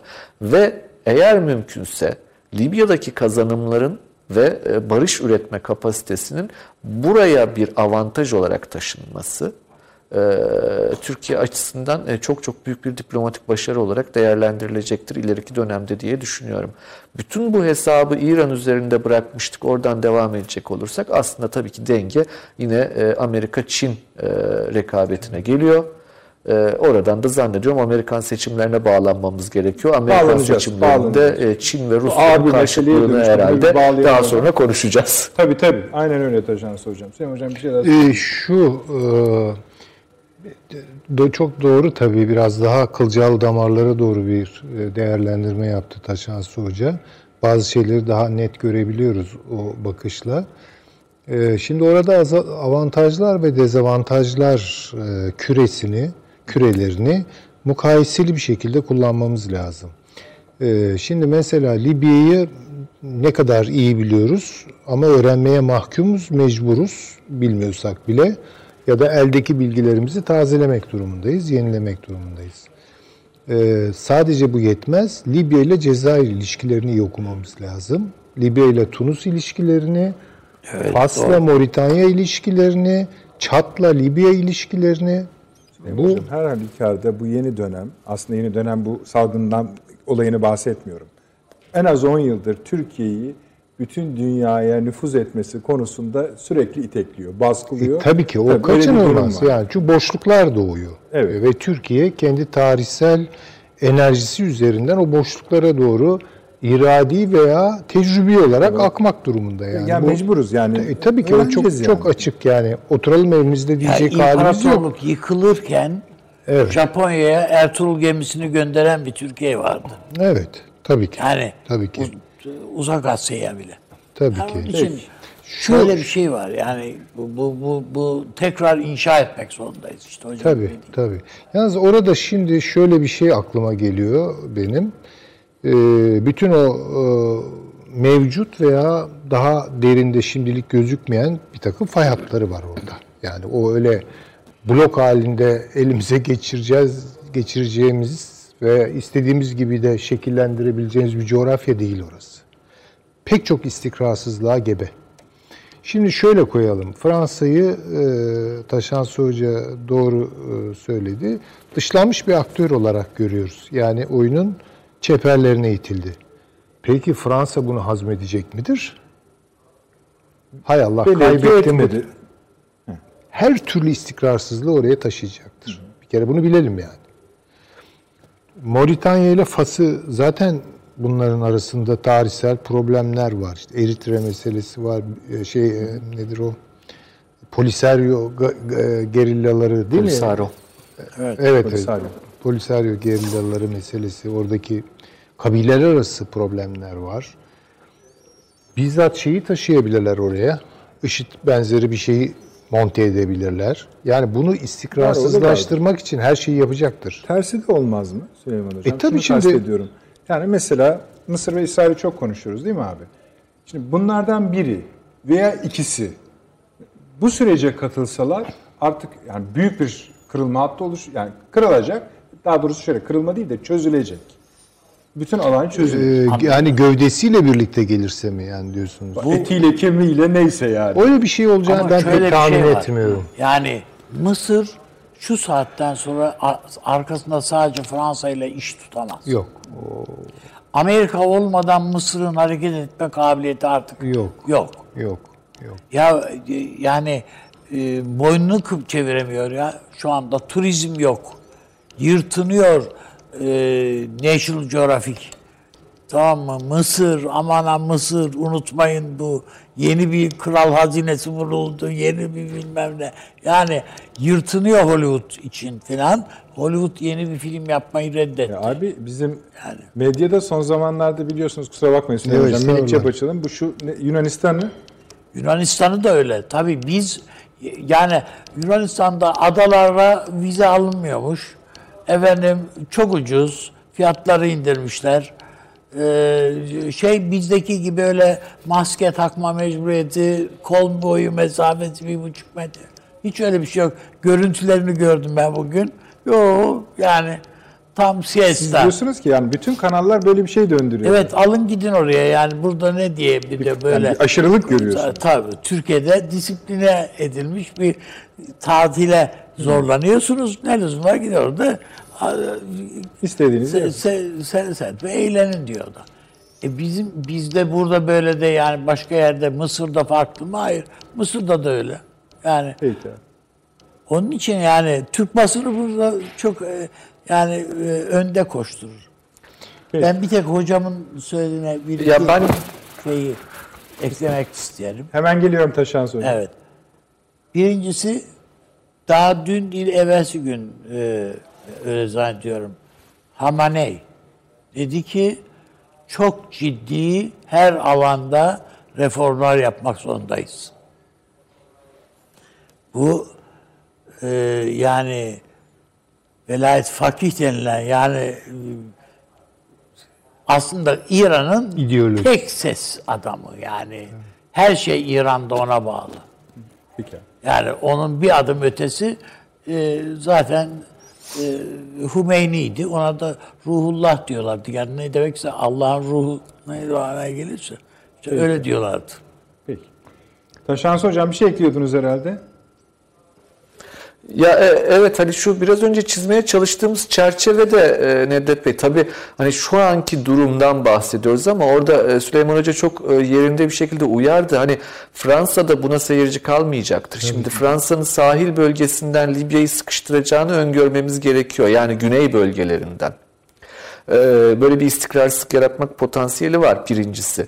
İkincisi e, ben çok önemsiyorum bunu. Şimdi İtalya ve Fransa ilişkilerine baktığımızda aralarında epeyce bir sorun var İtalya ve Fransa'nın. Ancak ne olursa olsun İtalya ve Fransa'nın e, birdenbire çok köklü anlaşmalara varma ihtimalini de göz ardı etmemek gerekir. E, yani iki tane Latin dili konuşan, iki Katolik ülke, e, iki Güney Avrupa ülkesi e, ve tarihsel olarak zaten hani e, birbirleriyle iç içe geçmiş iki ülkeden bahsederiz aslında. E, hani e, yakın komşu e, düşmanlığı vardır ama aynı şekilde yakın komşu e, dostluk imkanı da vardır. E, bunlar tabii ki elde tutulması gereken ancak bugün itibariyle e, gördüklerimizi çiziyoruz. O- Orada e, ufacık bir kıvılcım gerçekten pek çok şeyi değiştirir. E, bir de son bir şey daha ekleyeyim hani coğrafyaya dair Şimdi bu bahsettiğimiz coğrafyada mesela bir Libyalılık diye bir kültür yok. Yani kimse kendisini Libyalı olarak görmez. Hani Kaddafi de bunu yaratamamıştı. Kaddafi'nin de soyadı işte sonunda sonuçta kendi aşiretinin soyadıdır. Yani aşiret kültürünün kuvvetli olduğu bir coğrafyadan bahsediyoruz. Mesela Tunus ve Libya o anlamda çok farklı ülkelerdir. Tunus'a baktığınızda o Fransız yurttaşlık modelini görürsünüz. Yani bir Tunusluluk kimliği vardır gerçekten. Cezayir'e baktığınızda aşiretler vardır ama bir Cezayirlik kimliği de artık oluşmuştur Cezayir'de. Ve o işte direnişle beraber olmuştur ama Libya öyle değil. Ve Libya'da bir de şunu unutmamamız gerekiyor. Ee, Arap değil sadece. Güney bölgeleri özellikle Tuareg ve Tebu bölgelerine baktığınızda bambaşka kültürel dokudan bahsediyoruz. Ve batısıyla doğusunun da farklı olduğunu gerçekten bilmemiz gerekir. Yani Tobruk Derne bölgesiyle Trablusgarp gerçekten kültürel doku olarak da farklıdır. Kaddafi de yaratamadı hani ortak bir Libyalılık kültürünü. Ama e, ben şunu çok önemsiyorum. Türkiye'nin bir model olma kapasitesi. Yani demokrasiyle yönetilebilen, e, olabildiğince barışçı, olabildiğince demokratik ve olabildiğince müreffeh. Yani son derece önemli bir şey bu. Yani o kadar büyük zenginliğin üzerinde oturup da yokluk çekmek kabul edilebilir bir şey değil. E, Kaddafi bunu işte e, bildiğimiz o bağızçı yöntemlerle bir de kendine göre güzel isimler takardı o böyle yeşil sosyalizm vesaire. E, hatta ben de evde hala durur Libya Kültür Merkezi'nin kitapları eğlenmek için okunacak, okunacak şeylerdir ama e, yani o olmadı. İşte olmadığı için zaten bunlar yaşanıyor ama e, eğer mümkünse işte Türkiye'nin o zoru başarma ihtimali var mıdır? E, bir sürü şeyle mücadele ederek e, ancak başarılabilecektir diye düşünüyorum. Ama Peki. orada tehditleri kesinlikle hiç küçümsememek Peki, gerekir. zaten Orada Süleyman Hoca'ya katıldığımı belirtmek isterim. Söylüyordu parça Yani o parça. tehditler sadece e, Fransa'dan değil, bizzat Amerika'dan da gelebilir. Yani Türkiye'nin oradaki diyelim ki hacmini kendine göre hesaplar. Türkiye şuraya şuraya kadar gidebilir. Ondan fazlası onun da işine gelmeyebilir. Yani e, dediği doğru Taşan Hoca'nın İtalya bir anda belli noktalarda arkasını bize dönüverebilir. Yani bütün bunları görelim. Yani şu bunun için yani bunu şunun için söylüyorum. E, birden finalist bir şeye getirmeyelim zihnimizi. Ya bu iş bitti. Evet o. Defter kapandı. şöyle bir öyle şey bir şey. yapıyoruz. Yani biz kazandık diye bir şey yok. Yok. Hayır, hayır, zaten şöyle bir şey. Ben de öyle not ettim zaten. Ee, bu bir oyun hamuru değil istediğimiz gibi tabii, şekillenir. tabii, tabii. Şekillenir. Oyun hamuru gibi de şekillenir. Tabii, tabii. Ama Türkiye bunu Ama yaparken bize rağmen oyunun işte bitirilemeyeceği bir ama şunu da tespit, getirdik. Avni abi şunu da tespit ediyoruz ama değil mi? Yani buraya kadar getirdik işte. Tabii tabii. Evet. Ve hatta öyle. şimdi öyle söylenmez diplomaside ama burunlarını sürte sürte bir yere kadar da getirdik. Yani Libya'da olanların bir Evet, parçası öyle. o. Evet. Tamam. Şimdi oradaki bir de kendi içinde bir değişim var. Siz söylüyorsunuz. Avrupa'da var, Akdeniz'de var Tabii, vesaire. Onlar da cem olabilecek kapasiteye sahipler. Yani güzel rüzgarlar bulduk. Onu söylemeye. Yelkenlerimiz için. E, yeni geldi. de, e şimdi. Na- e, tamam abi NATO'da Ama diyorsa, işte- ABD diyorsa Evet. Ama Yani- iklim değişken bir şeydir. Yani onu da unutmayalım. Türkiye'de artık iklime göre giyinmesini öğrensin. e, Biliyor zaten. biraz öğrendi. Öğrendi ya. Tabii, tabii. Yani bazen öğrenmiş gibi görünür. Bazen bakarsın yanlı. Yani şu noktadan itibaren Türkiye taşları çok o hamleleri çok düzgün atmak zorunda. Evet, evet. Yani bir aşırı hamle birçok şeyi mahvedebilir. Yani e, Balkanları az önce hocam işaret etti. Avrupa Birliği'nin bu korona şeyinde çıkardığı 700 milyar euroluk fondan Doğu Avrupa pay alamadı. Ve bunların hepsi Türkiye'ye, Ankara'ya bakıyorlar. Gözlerini Ankara'ya diyeyim çeviriyorlar. Ya neydi o günler? Eğer biz doğru siyaset izlersek biz oralara bir şey yapacak değiliz yani. Yapacak değiliz ama oyunu bozarız. Anlatabiliyor muyum? Yani bu tür şeyler var. Yunanistan tabii yani yani Yunanistan dahil şu dahil bu dahil. Yani bakıldığında e, ben e, Balkan ülkelerinin e, Türkiye'ye yaklaşımının çok daha farklı olacağını düşünüyorum. Bence de. Artık. Yani bu Macaristan önümüzde bir örnek. Sırbistan Ama var yani Sırbistan'ı mesela. var yani evet. Yani adamlar ilk defa görüyor Osmanlı'nın sadrazamı Sırp'tı ya. Yani Sokollu. Kardeşi de orada kardinaldi. O kardeşinin cenazesine pap geliyorum ben deyince e, 10 gün ertelediler cenazeyi. Peki. Süleyman Yani bu, sık bu kesiyoruz iş- ama böyle Yok yok estağfurullah. Yani e, bir de şey artık biraz böyle e, iki uçlu bir şeyle oynuyoruz. Artık e, nasıl söyleyeyim böyle madde, antimadde, evren, paralel evren falan daha diyalektik bir şey var elimizde. Yani maşrık ve mağrip gibi bir şey var. Onun için artık biz Suriye politikalarımızı Libya üzerinden, Libya politikalarımızı Suriye üzerinden düşünmek zorundayız. Mesela burada o PYD kartına dair her abanma aslında acaba bizi Mağrip'te daha zayıflatmak için midir sorusunu sormak zorundayız. Ona karşı da siyaset çünkü gelişmeler yani Mağrip'te işler ne kadar yolunda gidiyorsa Maşrık'ta o kadar tersine gitmeye başladı. Yani Bunu biz görmek bir durumundayız. koyduk esasında. Bir yere vurduğumuzda sesin nereden geldiğini Evet. bakmayı iyi Evet, öğrendik. biraz daha yankılı düşüneceğiz Bize bir yani. hamle yapıldığında, bize vurulduğunda da sesin aslında nereden çıkması istediğini de kestirmeliyiz. E, tabii, Yani tabii, PKK, tabii, PYD tabii, bir şey vuruluyor. Yani onun üzerinden geliniyorsa neresi olduğunu taramamız gerekiyor. Tabii, İsrail mi, Afrika, Kuzey Afrika mı, Sahil mi, Amerika mı bilemeyiz artık. O. Yeniden Barbaros'un çocukları olduğumuzu Evet evet. e, evet. evet. hatırlamak durumundayız yani. Bu böyle bir durum. Bu bir romantizm meselesi değil, bir tarihsel mecburiyet. Hocam o- Osmanlı'nın bir Akdeniz medeniyeti olduğunu. Eyvallah. Mesela Brodel gibi bakabilmek buralara yani. Bu bu başka bir şey. Yani böyle işte Asya'dan geldik buralara falan e, değil yani mesele. Buraya geldikten sonra işlerin rengi falan değişiyor. Yani o onu görmek A- durumundayız. Ali Paşa ve Vasiliki hikayeleri falan Tabii, tabii o dönemleri canım, unutmamak lazım. Unutmamak lazım yani. Buna bir şey ekleyecek misiniz? Yok hayır. Tamam, peki. Nedet Bey ben de bir şey Tabii, söyleyebilir tabii, miyim buyurun ya? hocam, buyurunuz. Ya çok e, önemli bence hani Avni Bey'in üstadın e, değerlendirmesini çok e, önemsiyorum. Hani ufacık bir hata pek çok şeye mal olur. Cümlesi bence çok çok önemli. E, e, onun tecrübeleri çerçevesinde de ben böyle kulağımı e, açarak dinliyorum. E, ama gerçekten yapılacak şeyler var konusunda da e, şimdi Brodel de dedik ya yani mesela Brodel hep şunu söyler. Coğrafya sentetiktir der. Yani bizim bildiğimiz coğrafyayı sentetik olarak tanımlamak zorundayız. Onun kökeninde de tek bir kelimeye indirir. Ticaret der. Ticaret. Hani kendisi Marksist kökenli olmasına rağmen o yüzden Marksistler sevmezler. Yani üretimden değil de ticaretten bahseder diye.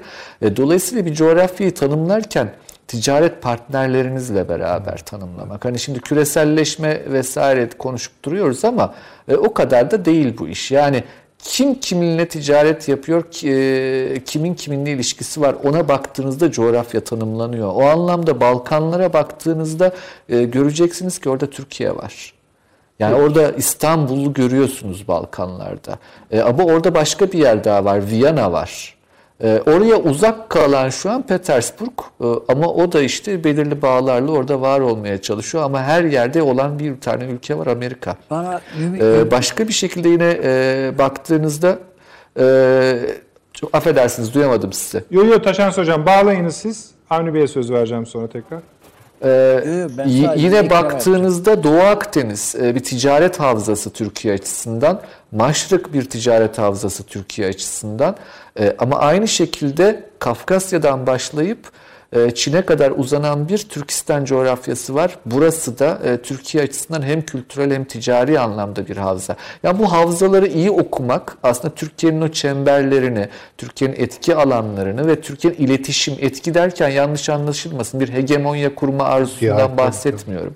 Karşılıklı bir iletişim imkanının olduğu alanlardan bahsediyorum. E, o çerçevede de işte Balkanlar, Doğu Akdeniz, Maşrık, Doğu Avrupa, Karadeniz'de içine almakla beraber Kafkasya ve Türkistan olarak e, Türkiye bu alanlara özel bir önem zaten gösteriyor ama e, sınıflama ihtiyacı duyarsak zannediyorum böyle sınıflandırabileceğimize dair ben de bir araya girmek istemiştim. Çok naziksiniz. Bir şey söyleyeyim. Şöyle ekleme yapacağım. Yani bu bütün bunlarda hani Ankara düzgün doğru hamleler yapmalı falan diyoruz. Bugün televizyonlardan birinde hangisindeyse bilmiyorum bir e, Amerika'da belki Chicago'da bir eczanenin sahibi Türk. O bağlandı televizyona. E, dedi ki ya çok işte yağmalanmak isteniliyor. işte uyuşturucu.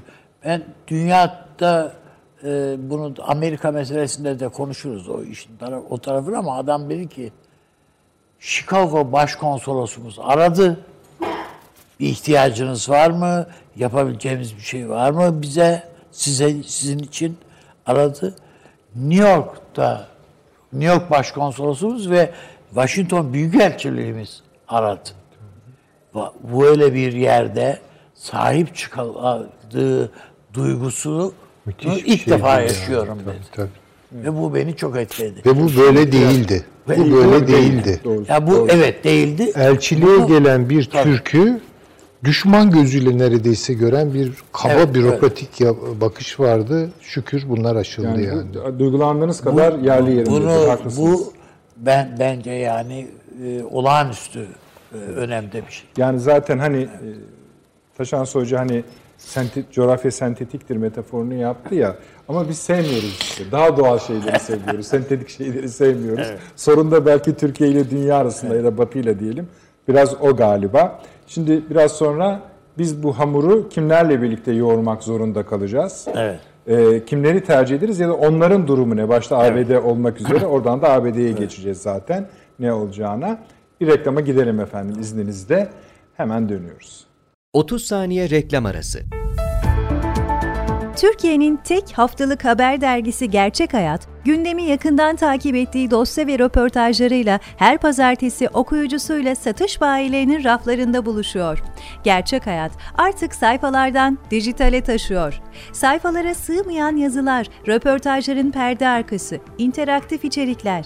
Gerçek Hayat artık size daha yakın. Tüm içeriklerden ilk haberdar olmak istiyorum diyenler. Gerçek Hayat, GZT'nin sosyal medya hesaplarına davet ediyor. Reklam arası sona erdi. Evet efendim bir 5,5-6 dakikalık teneffüs diyelim. İnşallah siz de bir çay alma imkanı bulmuşsunuzdur. Şimdi gelelim müstakbel ortaklarımıza. Yoksa müstakbel ortağımız mı diyelim? Yani ABD ya da NATO'dan bahsediyorum. Daha fazla ortağımız olabilir mi?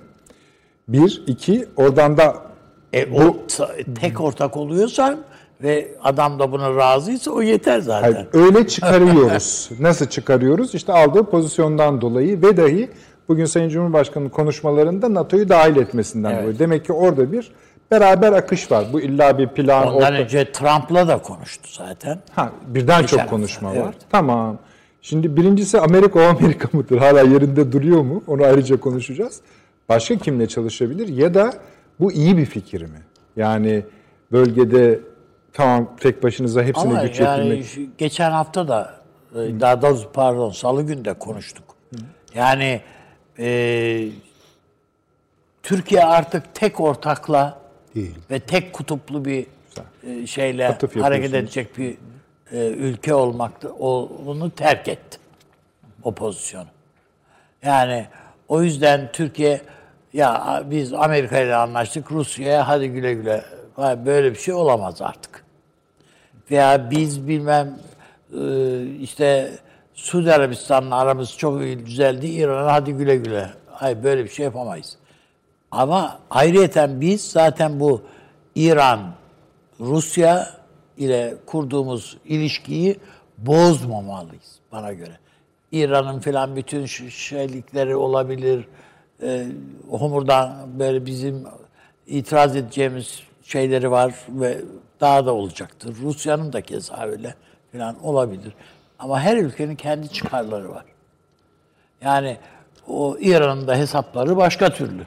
Yani bunların illa bizimle örtüşmesi gerekmiyor. Biz kesişme noktalarını iyi tespit etmek ve oralarda bir birliktelikler oluşturmak zorundayız.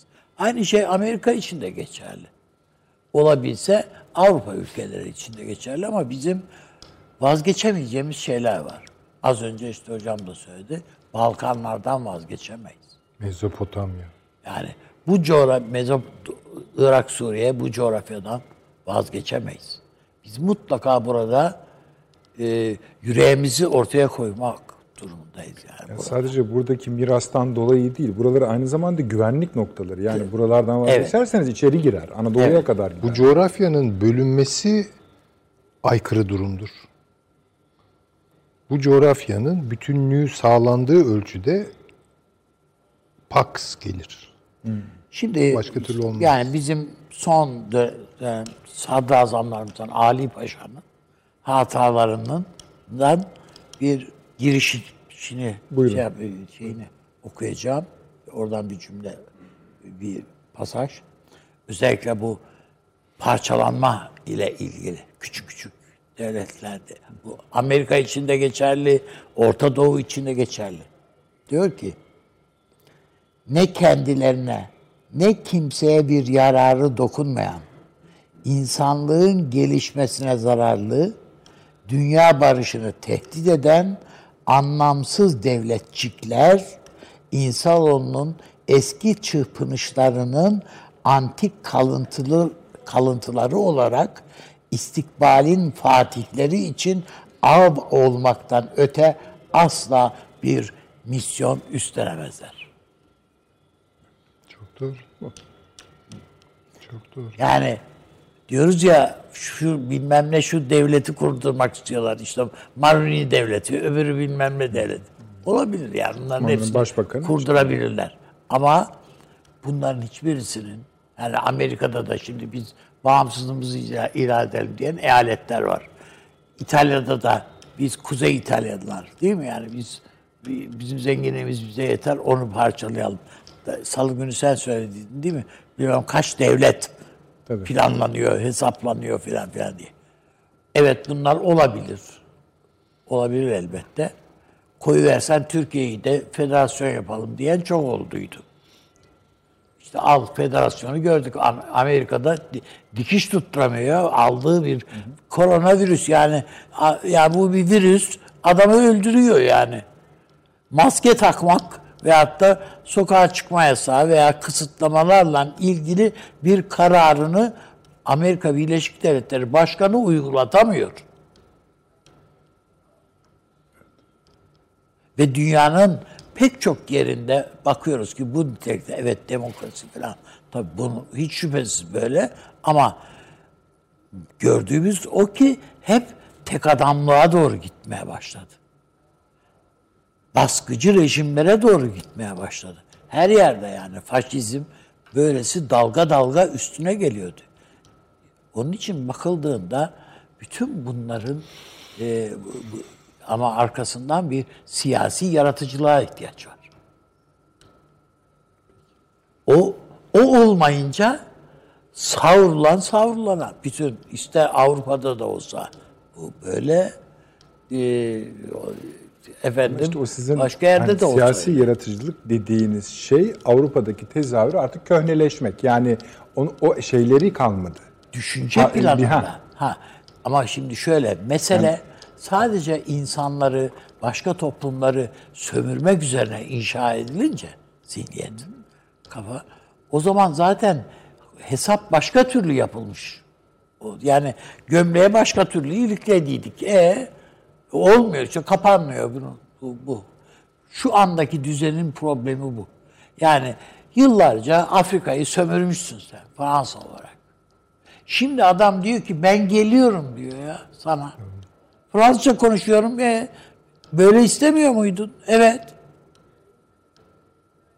İşte biz de Fransız olduk diyor adam. Sen istediğin kadar anlat. Sen Fransız falan değilsin kardeşim diye. Peki. Yani bu sadece Fransa'nın problemi değil. Bu İngiltere'nin de problemi, bu Amerika'nın da problemi. Yani İngiltere'de soydu soğana çevirdi filan filan şimdi ne kadar zenci varsa hepsi Londra'da ve işsiz güçsüz geziyorlar ortalıkta. Söylenenler şimdi bugün o az önce sözünü ettiğim eczacının söylediği bir başka cümle var. Dünyadaki uyuşturucunun yüzde 95'i Amerika'da satılıyor diyor adam. Yüzde 95'i ve bunların çoğu doktorlar tarafından yazılmış reçetelerle alınıyor diyor. Şimdi böyle bir toplum var karşında. Evet. yani dünya zenginisin. işte bilmem rezerv para senin şu bu filan filan ama elindeki mal da bu. Peki. Peki. Öbür taraftan varlık olarak elinde ne var? Elinde varlık olarak Facebook var, Twitter var. Bunlar mal falan değil yani bunlar hayal esasında. Şöyle bir bilgisayar kartının içinde duran bir varlık bu. Başka bir şey değil. Nitekim bizim çocuklardan biri, bir, yani bir Türk çocuğu efendim 1 milyar 800 milyon Tabii. dolarlık bir kart sattı Sarı yani heriflere. evet, evet. Bu. Bu. Şimdi ama bu mu senin üretim dediğin veya yani bu, bu yani bizim çocuğumuzun gencimizin yaptığı şey küçümsüyor değilim de yani ama üretim bu değil. Peki ama orada şöyle bir şey söyleyelim abi. Bence Türkiye'de de ilk defa söylenmiş olsun. Şunu kastediyorum. Şimdi bu kardeşlerimizin başarısını alkışlıyoruz. Bu çok o önemli. müthiş bir şey canım. Yani, Yani sonuçta o çok şu kadar paradır yani. o, Yani o, biz o, hiç dediğimiz bir şey yok. Şimdi Yalnız burada problem şu kardeşim. Önemli olan tam bunları yap. Bunların bunların hiçbir şey yok. Bunlardan elde edeceğin gelirler de var. Bunlara hiçbir itiraz yok. Fakat nihayetinde insanlara insanların karnını doyurmak zorundasın. İnsanlar gelir yani bu, bu e, Amerika'da 40 milyonu var lan bulmuş artık işsiz sayısı. 40 milyon. Az buz bir şey değil bu. Bu Amerika'yı da göçertir. Yani e, şeyle ilgili, Libya ile ilgili söylediğimiz bu Hafter'le ilgili hani bu güneşe kar dayanmaz kardeşim. Yani Rusya dayanamaz yani. Mutlaka bir şey yapmak zorunda. İstedi, istediğin kadar aya git diyor. Oldu. İşte efendim bilmem ne füzesini yapmışsın da 300 saatte 320 bin e, kilometre hızla gidiyormuş. E gitsin ne yapayım yani. Vur istediğin yeri. Vur, vurmak ama bu kendi halkının karnına bir lokma ekmek sokamıyorsan hiçbir anlamı yok yani o, o bombanın. benim de şun, şundan biraz Söylemek şikayetim var. istediğim yeni bir sistem, yeni bir anlayış, zihniyet dediğim bu nerede? Bu ilim adamının, düşünce insanlarının olmadığı bir dünyayı söylüyoruz. Bu problem burada yani. Bunun olmadığı, bunun yerine işte bir takım fantaziler, balonlar, şunlar bunlar filan filan. Bu. Peki. İnşallah Türkiye on- ona da yani bakın bu bizim e, de şey e, Osmanlı'nın e, sistemini Amerika bir ara bir kopyalamaya kalktıydı. Birçok şeyde kopyaladılar da yani bizim bu efendim tahrir defterlerine baktığın vakit zaten nasıl bir devlet yönetilir onu orada görmek mümkün. Bizde fazla incelenmedi bu işler ama bir köyde kaç tane tavuk var yazılır mı ya? Yazmışız kardeşim. Kaç tane e, dul kadın var? Yazmışız. Kaç tane asker çağında erkek var? Yazmışız. Bir köy ya bu. E, Amerika bunu efendim bir tane de bizim çocukluğumuzda falan ben hatırlıyorum. Barış gönüllüleri diye dünyanın Türkiye dünyanın dört bir yanına Çocuklar, gençler gönderdi ve Çok iyi hatırlarım. yani. haritamızı çıkardılar bizim. Ve biz şimdi birçok şeyi Amerikalıların barış gönüllülerinden öğreniyoruz. Anketlerde var. Falanca köyde kaç tane Alevi var. Peki. Şimdi ben onu bir yani Süleyman Hocam bir değinmek istiyorum şu sebepten dolayı. Bu akşam konumuz değil ama orada şöyle bir durum ortaya çıktı. Tekraren söylüyorum. Bu kardeşlerimizi ayakta alkışlıyoruz. Eyvallah. Başımız üstünde. Bu ülkeyi kazandıran herkes bizim için çok kıymetlidir. Onları hemen ayıralım. Kayıralım hatta. Sadece ayırmayalım. Ya o Maraş'taki çocuk. Abi dur Ya bir cümle söyle. Yani mesela değil mi? Ki, şimdi onları kayırarak söylüyorum. Bunun Türk kamuoyuna yansıması Batı modeli bir başarının alkışlanması olarak sunuldu. Yani bakın gördünüz mü? Tıpkı garajdakiler gibi. Tıpkı işte bilmem işte Microsoft gibi. Tıpkı efendim bunlar kötü mü? Hayır da bunu, sorun şu. Bunlar Türk ve onlar başardı. Yaptıkları işin modern dünyanın bir parçası olması durumu değiştirmiyor. Ama alkış kıyamet yapılan şey onlara giden alkışın samimiyetini de düşürüyor. Bu- Bunu yapanları yazar yazar ben biliyorum. Yani o kadar mutlu oldular ki onların eğitimlerine referans verirken Batı'yı göstermekte. Yaptıkları işin biçimini gösterirken Batı'yı referans göstermekte. Hayır Batı başarmadı. Bizim çocuklarımız başardı. Bunu bir aslında ayrı bir, bir programda bir bölüm açıp konuşmak isterim doğrusu. Ama bu ya akşam aynı şey o Bayraktar'ın yaptıkları. Kardeşim Rusya ile baş ediyorsun. ka- kapışıyorsun. o yani. yazarlar bunu yazmadılar ama işte. Hayır hayır. Ha, yani Yani bu da böyle bir başarı. İstediği kadar onu yazsın bunu yazmasın önemli değil. Herkesin bütün dünyanın gözünün önünde. Türkiye bu insan hava araçları alanında dünyanın ilk 2-3 ülkesinden bir tanesi. Aynı şekilde bu efendim bu Ömer İnönü çocuğumuz, bu Maraş'taki çocuğumuz. Ya CERN projesine seçilmiş ve bir köy çoma hani Ömer İnönü şey bir e, aileden gelme bir insan. Bir takım imkanlara ulaşması o gencimizin daha e, kolay olabil, olabilme şansı var. Öbürü köy çocuğu. Yani boş vakitlerinde e, ta, çobanlık yapıyor filan. Bilgisayarı yok, bilmem nesi yok filan. Birinin değerini küçültmek için söylemedim bu söylediğimi. Öbürü de muhteşem bir değer. Peki. İnşallah daha güzellerinde. Tabii, yapacak. tabii canım, Ama onda bir sorun bu da başka bir şey.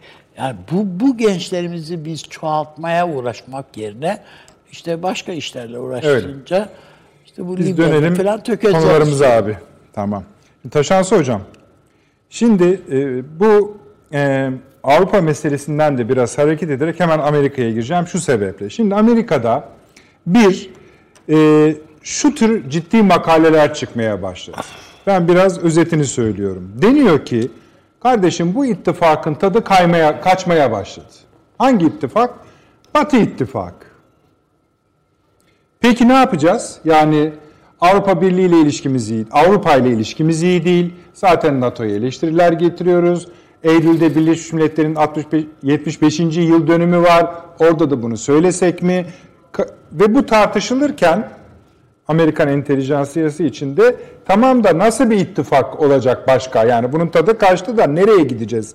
Dendiği zaman şu ülkeler zikredilmeye başladı.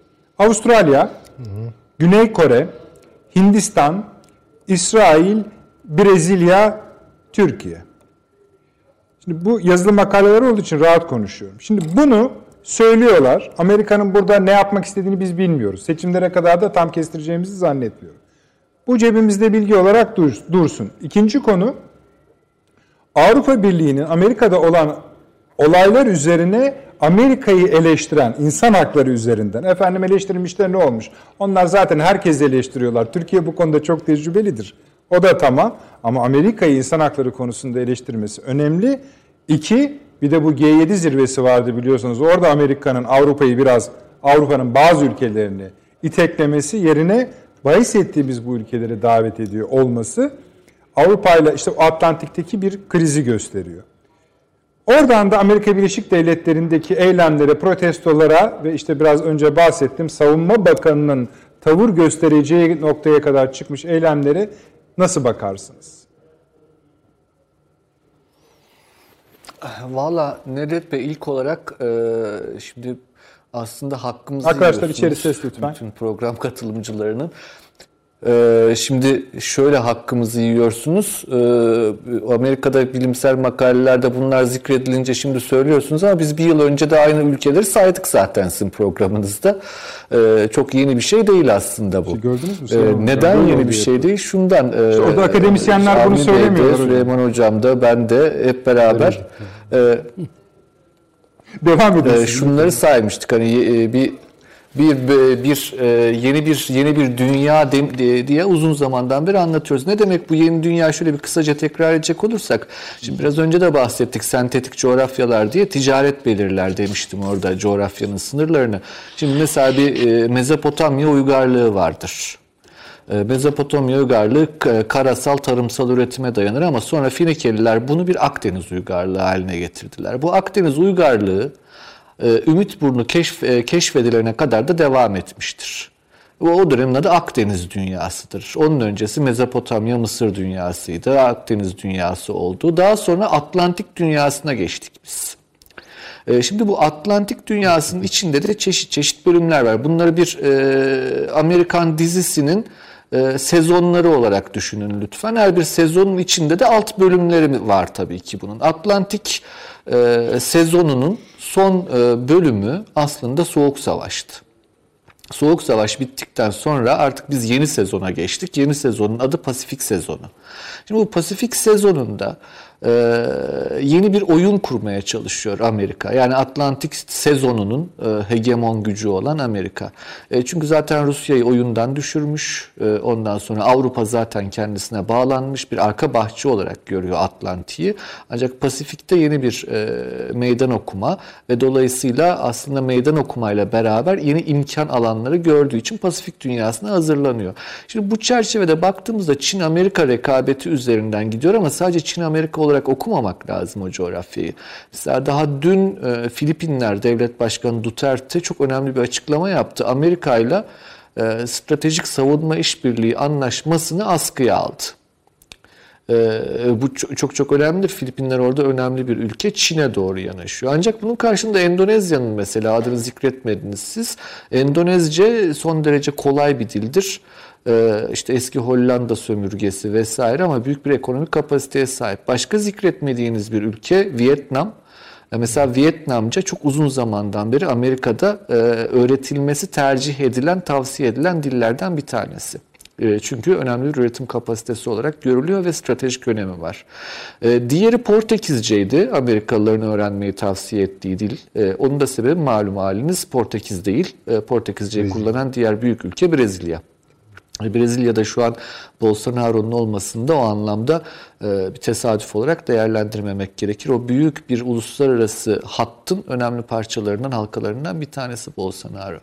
Şimdi bu genel çerçeve içinde baktığımızda yani Pasifik dünyasına doğru açılan Amerika Atlantik'i de bırakacak değildir. Şöyle söyleyelim. Atlantik sezonu başladığında dünya tarihinde Akdeniz'i kimse bırakmadı.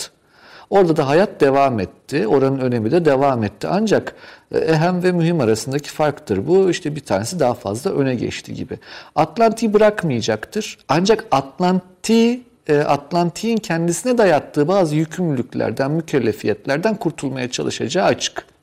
Yani bu e, şöyle söyleyelim bir şekilde sanki eski asıl müttefikleri olan Avrupalı Atlantik ülkelerine dair zannediyorum hani e, onların stratejik kapasitesizliğinden mütevellit bir saygı yitirme durumu ve nasıl olsa siz benle beraber olmak durumundasınız gibi bir tavrı var e, şu anki Trump yönetiminin. Ancak bu Trump yönetimine dair bütün bu konuştuklarımız. E, Siz de zikrettiniz Amerika'da önemli tartışmalar oluyor. Yani Amerika gerçekten e, kendi içinde çok başka bir şeyler yaşıyor şu an. E, Bu 68 hareketinde mesela işte e, Amerika'da görmüştük. Bugün açılışta gösterdiniz mesela işte Lincoln Memorial e, olarak bilinen yer askerlerin koruması Washington DC'de orayı inanılır bir şey değil. Şunu hatırlayın Nixon orada 68 hareketi sırasında Nixon hem de e, solcu öğrencilerle orada sohbet etmişti. Asker korumasına gerek duymadan. bazı Yani şu an bambaşka bir dönemden geçtiğini yani görüyoruz Amerika'da. E, bu bambaşka dönem e, ciddi bir yapılanma Ben duyamadım sizin Nedret Bey. O filme de konu oldu o sahne hocam. Bu Nixon filmine. Tabii, evet tabii. evet kesinlikle kesinlikle. Kesinlikle. Buyurun. Şimdi bu e, şöyle önemsiyorum ben hani Amerika'nın e, yeni bir dünya arayışı yani dünyanın yeni dengelerinin Amerika'yı yeni bir şeylere zorladığı ancak e, bunun içinde bir yarılma olduğunu tespit ettik zaten daha önce de. Yani bu işte teknolojik değişim, e, iletişim e, araçlarının gelişmesi vesaire e, ve e, bu Polantzas'ın anlattığı şekliyle sermaye devlet ilişkilerinde Amerika'nın yeni bir yönelime doğru zorlandığı. Aslında çok bile beklediler diye düşünüyorum ben sermaye çevreleri açısından. E, çünkü sosyalizmin hayaleti ortadan kalkınca e, ne gerek var ki yani bir aracı devlete biz kendimiz yönetiriz gibi bir yaklaşım. Daha önce söyleme fırsatı bulmuştum sizin programlarınızda. E, Bizim Yusuf Alaçoğlu Hoca e, Ermeni soykırım iddialarına dair bir video yayınlıyor YouTube'da ve YouTube bunu sansürledi. O zaman söylemiştim takribi bir, bir buçuk ay kadar evvel. Bu sansür dediğimiz şey şiddettir. Ve şiddet tekeli devlete aittir. Yani bir özel şirket e, şiddet uygulayamaz. Böyle bir şey mümkün değil.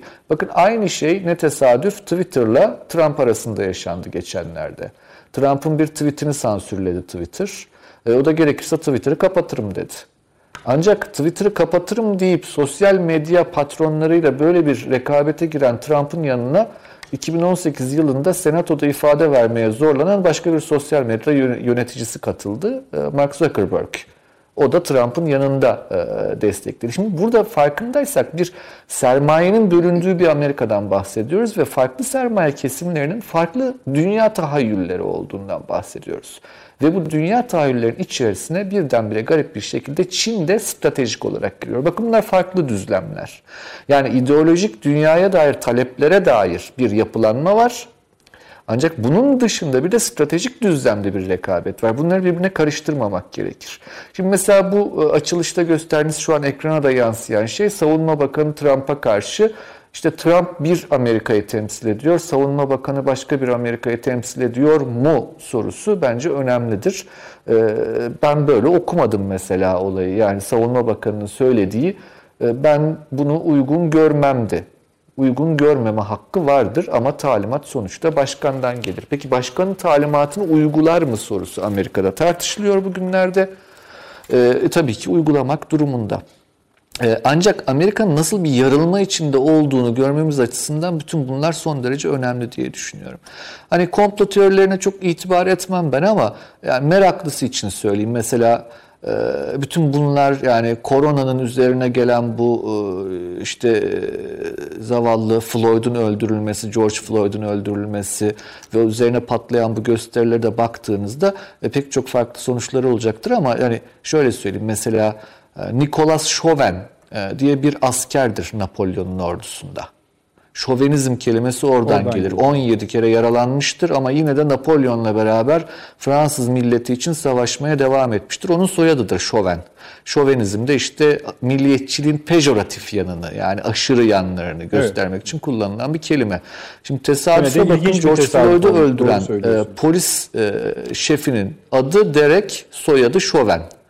E, yani e, komplo teorisi arayanlar için bulunmaz fırsat. Yani e, soyadı Şoven olan bir adam e, gidip e, George Floyd'u öldürüyor. E, Allah'tan hani bu şimdiye kadar ben de bir yerde rastlamadım. Allah'tan kimse söylemedi ama bunlar demek ki tesadüfi şeylerdir. Ancak burada olan koronanın yarattığı iktisadi zorluklar e, aynı şekilde üzerine zaten Amerika'nın her zaman kanayan yarası olan ırkçılık sorunu bir şekilde birleşti. E, Çünkü yani ciddi artan işsizlik oranlarından bahsediyoruz ama bunun üzerine bir de başka bir şey var. Birikmiş bir kin var, nefret var Trump'a karşı belirli kesimlerde. Yani bu kentli orta sınıf e, beyaz yakalılar dediğimiz kesim Amerika'da ve yani ağırlıklı olarak işte yoğunlaştığı doğu sahilleriyle Kaliforniya sahilleridir. Bu ve bizim bildiğimiz eski Amerika'nın yani orta bölgelerin tamamen ayrı dünyalara savrulduğu bir Amerika görüyoruz aslında. Şimdi orada da mesela bugün ilk kez adı söylenmeye başlandı. İşte Soros mu karıştırıyor acaba Amerika'ya diye Amerika'da da tartışılmaya başlandı. Valla Soros'un adını her duyduğumuzda ne bileyim işte Macaristan'ı karıştıran, Sırbistan'ı karıştıran, e, dünyaya dair işte ultraliberal o. hayalleri olan bir e, ne finans milyarderi olarak bir dakika biliniyor, hocam, Macar. Yahudisi Bu kökenli. Corporation. Ha evet evet tamam. Rand Corporation'ın şeylerinden. Tamam Taşans hocam devam edin. Ee, şimdi yani e, bu hani Amerika'yı da karıştırıyor vesaire E, artık hani işin bir şekilde yapıların e, Amerika içinde de açığa çıkmaya başladığını görüyoruz. Yani şöyle söyleyeyim bunu komplo teorisi olarak hiç ortaya koymaya gerek yok. Gayet açık net bir şekilde devletle arasındaki mesafeyi daraltmak isteyen sermaye gruplarının bir grubunun Çin'i de kendisi için e, bir stratejik araç olarak kullandığı yeni bir dünya tahayyülü görüyoruz. Onun karşısında da Tam bu. e, bizim işte cümle bu. Yani bu kadar hülasası ve, bu. e, Ama bunu biraz daha yani mesela bana göre daha az tehlikeli buluyorsunuz. Bu bence çok tehlikeli bir şey. Yani bu devlet de Neden? yıkar, hükümet işte de yıkar, adam da öldürür, başkanını da öldürür. Yani si- siyasette yaparlar herhalde ne bileyim biz de ondan sonra dedikodusunu yapıyoruz Repertuarda insanları yani. olarak ama Peki bir saniye o zaman. Şöyle söyleyeyim, hani, Taşans e, hocam bir tehlikesi- saniye. Bir saniye devam edeceksiniz. Tabii. Arkadaşlar son DSF'mizi bir verir misiniz? Bakın size kontrast. Amerika'da darbeyi konuşuyoruz değil mi? Bakın Güneri Bey ne yazmış? Rusya'da darbe söylentileri. Şimdi aç- ben makaleyi tabii okus, okusun izleyicilerimiz. Hani birçok kaynaktan böyle bir durum olduğunu bize söylüyor. Doğrusu ben çok yumuşak buldum o kaynakları. Ama şimdi bunun yazılması da garip bir şeydir. Yani Rusya'da darbe söylentileri aldık. Taşans Hocam buyurunuz. Siz baktınız yani mı? bu- Bak, gördünüz mü bunu? baktım Güneri Bey'in yazısına ben e, gördüm ben lisedeyken çok keyif alarak okurdum Güneri Bey'in yazılarını.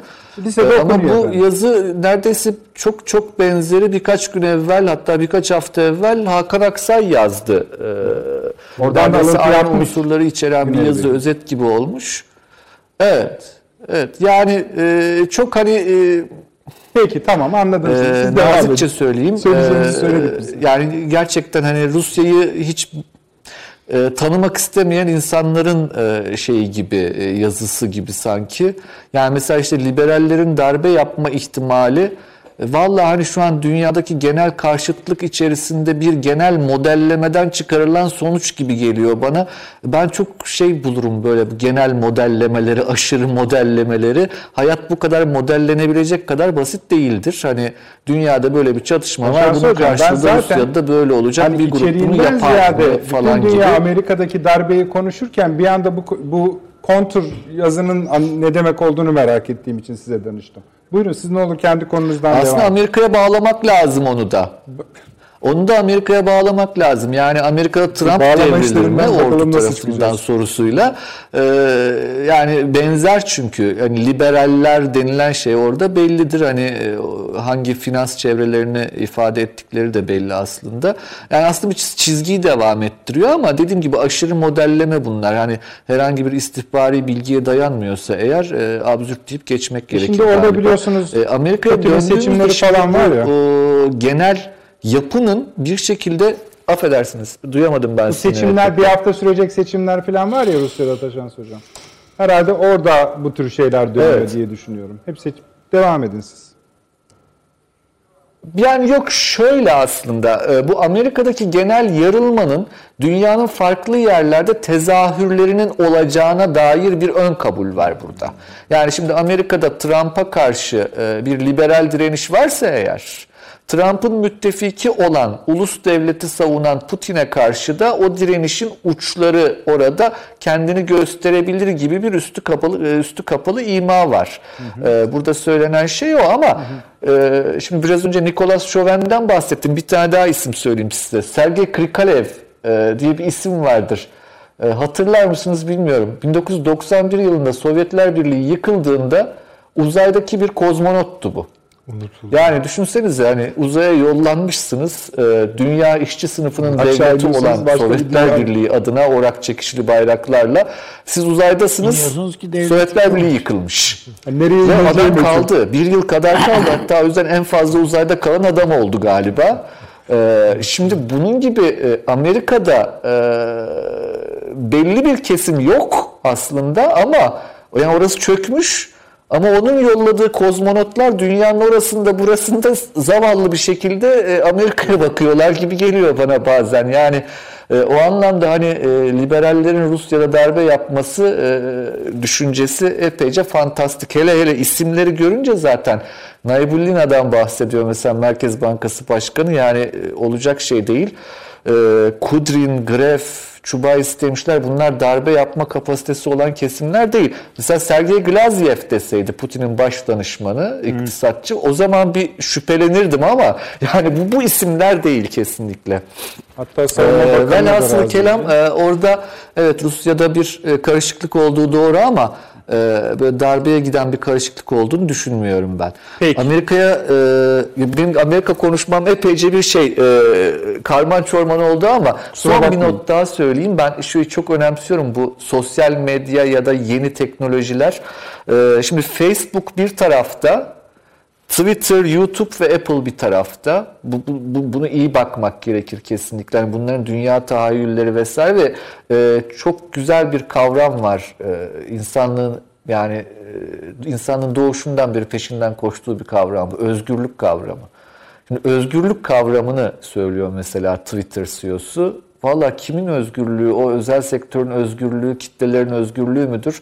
E, ciddi bir tartışma. Diğer bir şey Uber ve Lyft hakkında dava açıldı Kaliforniya'da. Ve bunu takip edilmesi gerek. Çünkü çok önemli bir soruna dair dava. Diyor ki sen insan istihdam ediyorsun. Ancak bunların sigorta ücretlerini karşılamıyorsun. Ve bunları asgari ücret ödemiyorsun. Bu Amerikan kanunlarına aykırı. Onlar da diyor ki bu yeni bir teknoloji bu kanunlara bağlı olamaz. Yani bu işte bakın teknolojik değişimle devletin stabil hukuk düzeni arasındaki e, rekabetin önemli bir e, örneğidir diye e, düşünmek lazım herhalde. Ama bu buradan epeyce bir tartışma çıkar herhalde Amerika için. E, Peki hocam. bunu iyi takip etmek gerek diye düşünüyorum. Çok teşekkür ediyorum. Hocam müsaade eder misiniz? Bir çok kısa reklamımız var. Oraya tabii, gidelim. tabii, tabii. Sonra sizinle uzun uzun yine sohbet edelim. Hemen dönüyoruz efendim. 30 saniye reklam arası. Birinci sınıf bir kültürün, birinci sınıf bir düşüncenin, birinci sınıf bir duyarlılığın dergisi Cins, hem edebiyat dünyamızın önde gelen isimlerini hem de yeni kalemleri ağırlıyor. Her ay bayilerden ulaşabileceğiniz Cins dergi, dijital dünyaya da yeni bir kapı aralıyor. Sayfalara sığdıramadığımız kıymetli yazılar, merak ettiğiniz yazarlarla cins sohbetler, dergiden ekrana yansıyacak röportajlar ve tabii podcast. Şimdi sizleri Cins'i tüm sosyal medya mecralarından ve gezete.com adresi üzerinden takip etmeye davet ediyoruz. Reklam arası sona erdi. Döndük efendim. Akıl odası devam ediyor. 150 milyon. Biraz önce Hürriyet e. Taşan So- alabiliyor muyuz Taşan hocamızı? Görebilir miyiz? Taşan hocamız bu sermaye bölünmesine ilişkin bir yorumda bulunmuştu. E, Yusuf Bey izleyicilerimizden. Biraz önce e, Elon Musk'ın attığı bir tweet'i göndererek işte budur dedi yani. Şöyle bir tweet atmış efendim. Covid e, hakkında yeni gerçekler isimli ya da benzer isimde bir kitap yazan o kitabını Amazon yasaklamış ve kaldırmış yayından. Bunun üzerine de Elon Musk Amazon'un sahibini de hedef alarak işte bu monopoller yıkılmalıdır. Yani Bezos da hedef alarak bu monopoller yıkılmalıdır. Trump'la çok iyi anlaşıyorlar yani. Evet öyle. Onu da alıntılamış olduk Bir efendim. şey ekleyebilir miyim Nedret Bey? Tabii tabii buyurun. Ee, Jeff Buyurun. Bezos'u e, şöyle Amazon'un sahibi aynı zamanda Washington Post gazetesinin sahibi biliyorsunuz. Ee, Cemal Kaşıkçı'nın cenaze törenine e, anmasına da İstanbul'a geldiğinde hatırlatmakta fayda var. Evet tabii. Peki teşekkür ettik. Evet Süleyman Hocam. Valla başka izleyicimiz de şöyle atmış. Valla Süleyman Hocamızı dinledikten sonra diyor Amerika'nın zayıflaması konusunda bende tereddütler oluşuyor diyor. evet. Peki buyurunuz. Estağfurullah. Şimdi e, Trump'ın e, seçildiği seçimde rakibi Hillary Clinton nasıl bir vizyon üzerinden adaylık e, koymuştu. Ona bakmak lazım. Onun ipucunu e, biraz çekmek gerekiyor. Bunun arkasında tabi aslında genel manada demokratların Amerika'da bir yatırımı var. Hı hı. Bu küreselleşmecilik olarak adlandırdığımız bugün bir dizi sürecin Amerika açısından son atımlık barutuydu aslında. Bunlar nereye oynuyorlardı yani ne diyorlardı bunlar? İşte Obama da aynı şeyleri söylüyordu. Bill Clinton da aşağı yukarı aynı şeyleri söylüyordu. Bir kere Taşansı Hoca'nın bahsettiği Atlantik dünyasını en yüksek düzeyde bir arada getirmek. Transatlantik projesi. Yani şimdi Soğuk Savaş sırasında da Amerika'nın ticaretinin yüzde neredeyse 70'i falan Avrupa'ydı. Avrupa ileydi. Avrupa'nınki de Amerika'yla e, idi. Şimdi tabii ki sonra bazı şey, bazı şeyler değişti 70'lerden itibaren. Japonya girdi vesaire başka şeyler oldu. Pasifik dünyası girdi ama bu ilişkiler ekonomik olarak yani işte ortak olarak referansta bulunduğumuz Brodel'in bakışı itibariyle e, sentetikliğini yitirmemişti yani. Bu bağ vardı. Eski kıta ile yeni kıta arasında Atlantik üzerinde. Bunu en yüksek ticari performansa çekmek istediler. Yani transatlantik anlaşması buydu. Şimdi bunun üzerinden şöyle bir dizilim yaptılar. Avrupa ile Amerika yani e, Atlantik dünyası kenetlenecekse o dünyayı Avrupa üzerinden tehdit eden Rusya itilmeliydi. Yani dolayısıyla Rusya'ya kart gösterilmiş oldu. Avrupa Amerika birleşecek, Rusya kart görecek. Obama diyordu ki artık bütün ilgimizi Pasifik'e vermeliyiz. O yeni sentetik coğrafyaya. Tamam. E ne var orada? Çin var. E Çin tehdit ediyor. Büyüyor. Amerika'nın borçları kabarıyor. Ya Çin'le oturalım anlaşalım. Yer yer gözdağı verelim.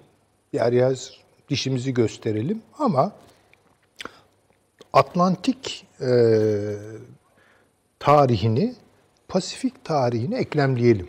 Yani demokratların projesi buydu. İşte İran'la da bu yüzden anlaşalım. Çünkü lojistikte önemli bir yer tutuyor. E, Pakistan'la da anlaşalım. Yani, o da yoldur. Ha, Türkiye canımızı sıkıyor. Yani Türkiye'yi de bir kartla oyun dışı bırakalım. İsrail'le de biraz pazarlığa dökelim işi yani. Bunlar da çok istiyorlar bizden. Şimdi bakın çok ilginç bir dizilim değil mi bu? Evet. Trump geldi, yaptığı ilk iş bu anlaşmayı çöpe atmak oldu. O zaman ne çıkıyor? Bir kere Pan Avrupa fikri boşluğa düşüyor. Atlantik fikri de boşluğa düşüyor. Bu iş böyle olmaz dedi Trump. Ve Trump'ın arkasındaki ne diyelim establishment. Avrupa ile Amerika'nın kaderi bundan sonra ayrılacak. Bir kere bu net çıktı ortaya.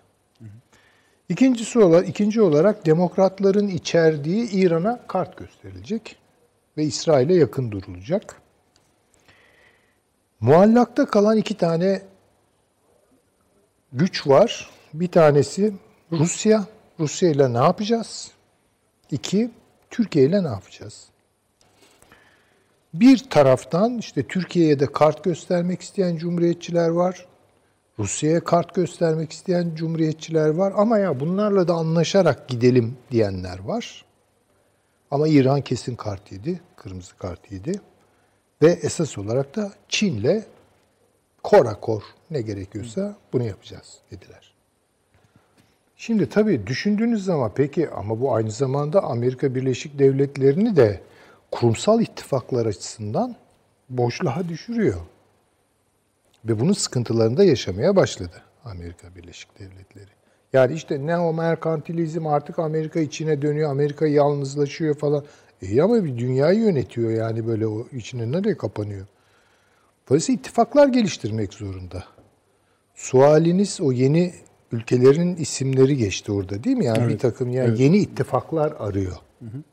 Bir, bir bu dizilim tabii bir mantık da içeriyor. Bir mantık da içeriyor. seçilmiş Şimdi mesela zaten. yegan yegan gitsek yani birer birer gitsek mesela hangi Avustralya ülke var? var, Güney Avustra- Avustralya var. Kore Çok kritik çünkü Pasifik'te iş tutacağı.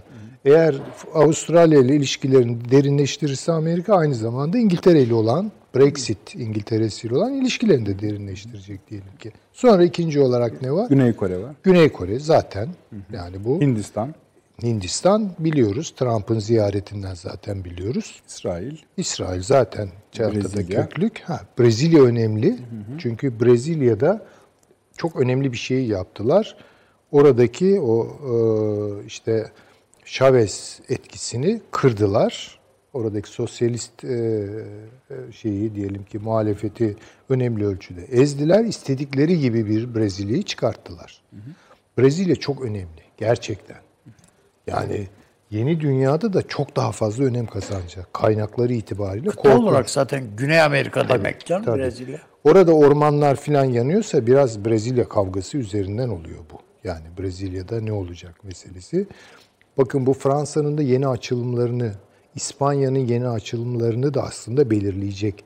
Yani çok farklı bir Latin Amerika çıkacak orada. Bunu da söylemek zorundayız. Sonra ne var efendim? Türkiye var.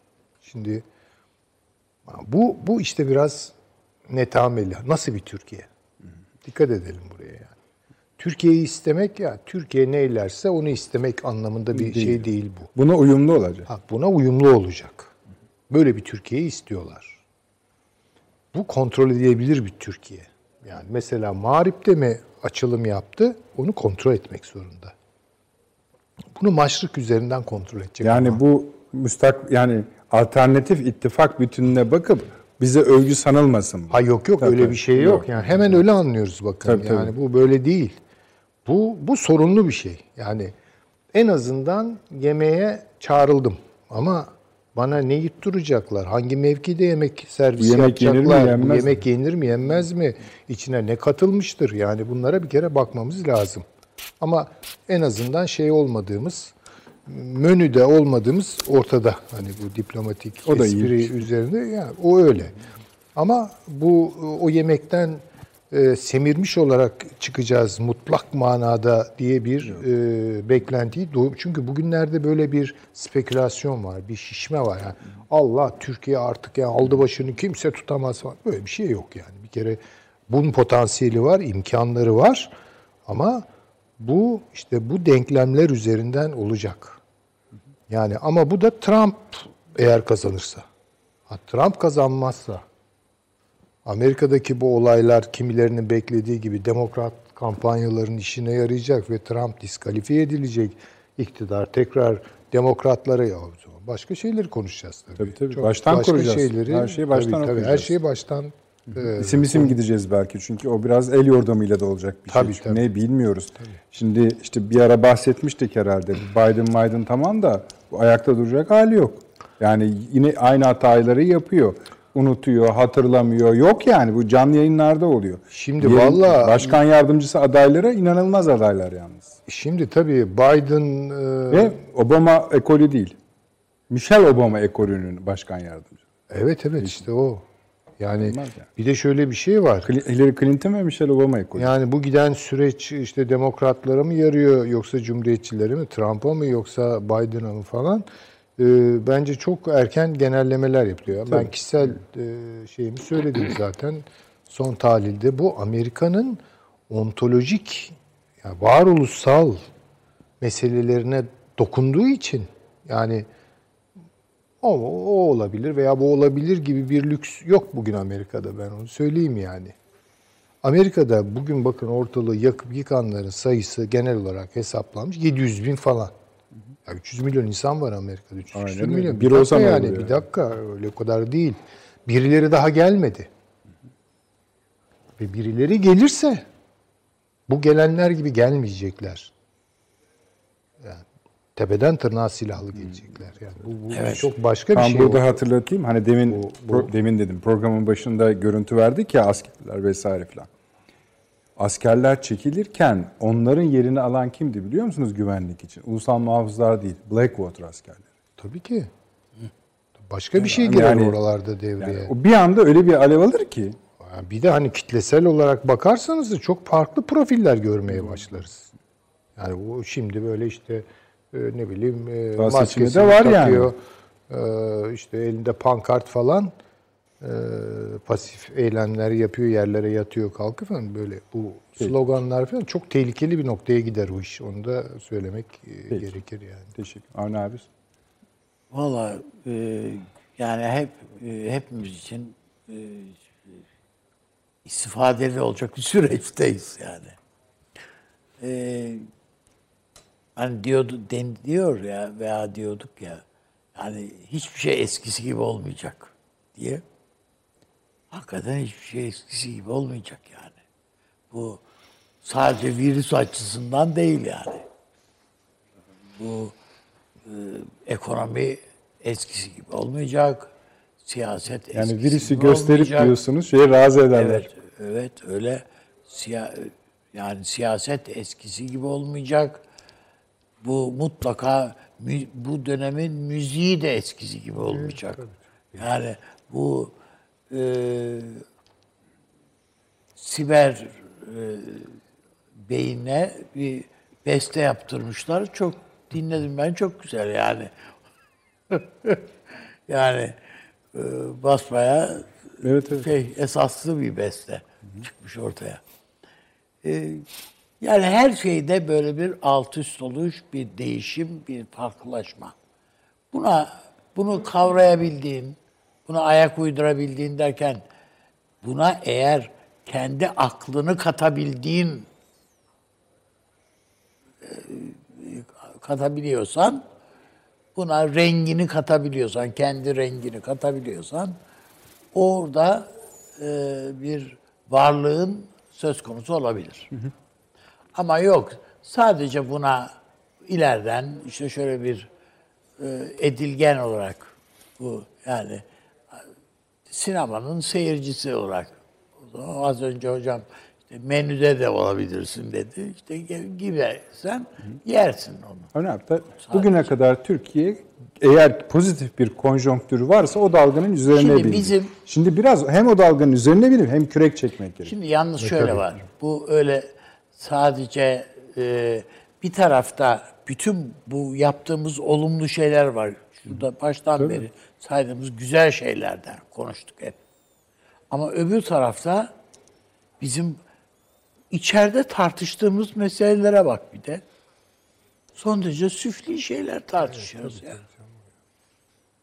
Bizim bunlardan mutlu behemal yani paçayı kurtarma. Ama biz böyleyiz de Amerika farklı mı? O da öyle yapıyor, oluyor. İşte pa- paçayı kurt zor kurtarıyor çünkü ama, yapıştılar ama yani. şöyle bir şey var yani adam o süfli şeyleri konuşuyor, tartışıyor ama o arada da aya bilmem uzaya füzeyi yolluyor yani. Onu ondan geri kalmıyor yani. Benim söylemek istediğim yani Türkiye'nin bir an evvel behemal kendi meselelerini en gerçek boyutuyla ve samimi e, bir platformda tartışabilir olması lazım.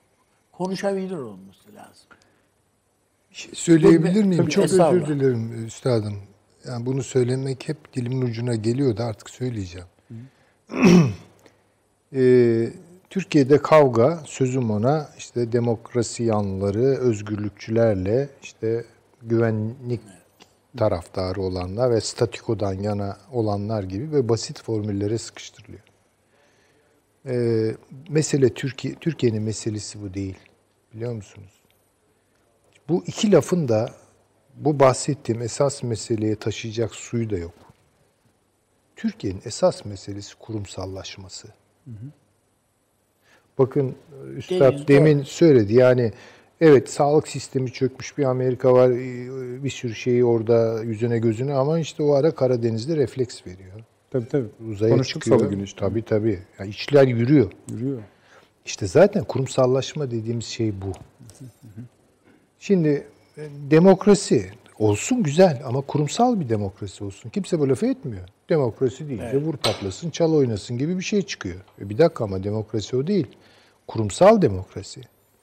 Kurumları savunan insanların da söylemleri çok kaba. Yani kurum deyince bir tür böyle ne bileyim kendi egosunu tatmin edeceği bir şeyi duymuş gibi davranıyor insanlar. Hayır öyle bir şey yok. Devlet kurumsal devlet olmak. Devlet fetişizmi yapacağınıza adam gibi devleti kurumsallaştıralım. Budur yani önemli olan şey. Bunları yapabilirse Türkiye meselelerinin altından kalkabilir. Hocam bu hafta başı ha- hala FETÖ tutuklamaları var ya. Ama işte tabii Böyle olur şey mi olur ya? Tabii. Tabii.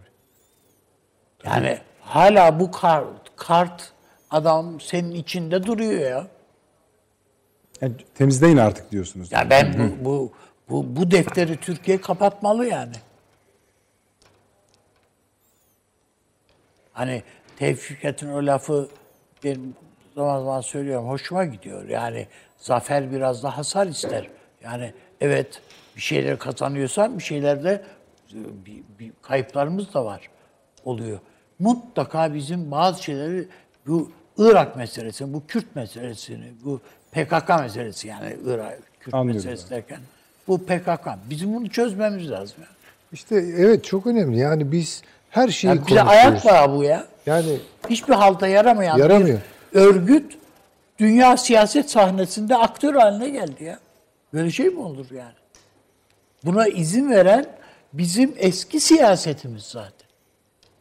işte o Bunu kurumsal büyüttük. olmayan siyaset. Evet, evet. Yani bir kurumun doğru. adını, devletin adını diline pelesenk ediyor. basit O bir örneğini böyle vereceğim üzerine bir hocam. sürü Bu spekül ama kurumsal yerine e, oturuyor. şey değil mi efendim Otur- yani? Yani gayri şahsi. PKK teslim olma kararı aldı. Kardeşim geçmişte var bu yani. Teslim olma kararı. Öcalan'ın kararı hem de. Yani şey değil. Ve Türkiye teslim olma demeyeyim de Türkiye'deki bütün aktör şeylerin elemanlarını çekme kararı aldı. Bilinen bir şey bu yani bunun diğer hani bunu yazıp çizenler de bili- bilirler. Arkadaş Türkiye'nin önemli bir elemanı yani bürokrat hem de bir asker bürokratın PKK'nın önemli bir elemanına açıp hepsini çekmeyin. Bakarsanız bir günün birinde lazım olur. İşte bu. Bu kurumsal dediğin Kurumsal akıldır bu. işte onun görevi ne? Bu beladan bu beladan Türkiye'yi kurtarmak değil mi ya? Neden? Çünkü AK Parti iktidarı var. Çünkü Özal iktidarı var. Ve bunlar hoş bunlardan hoşnut değil beyefendi veya onun mensup olduğu kadrolar.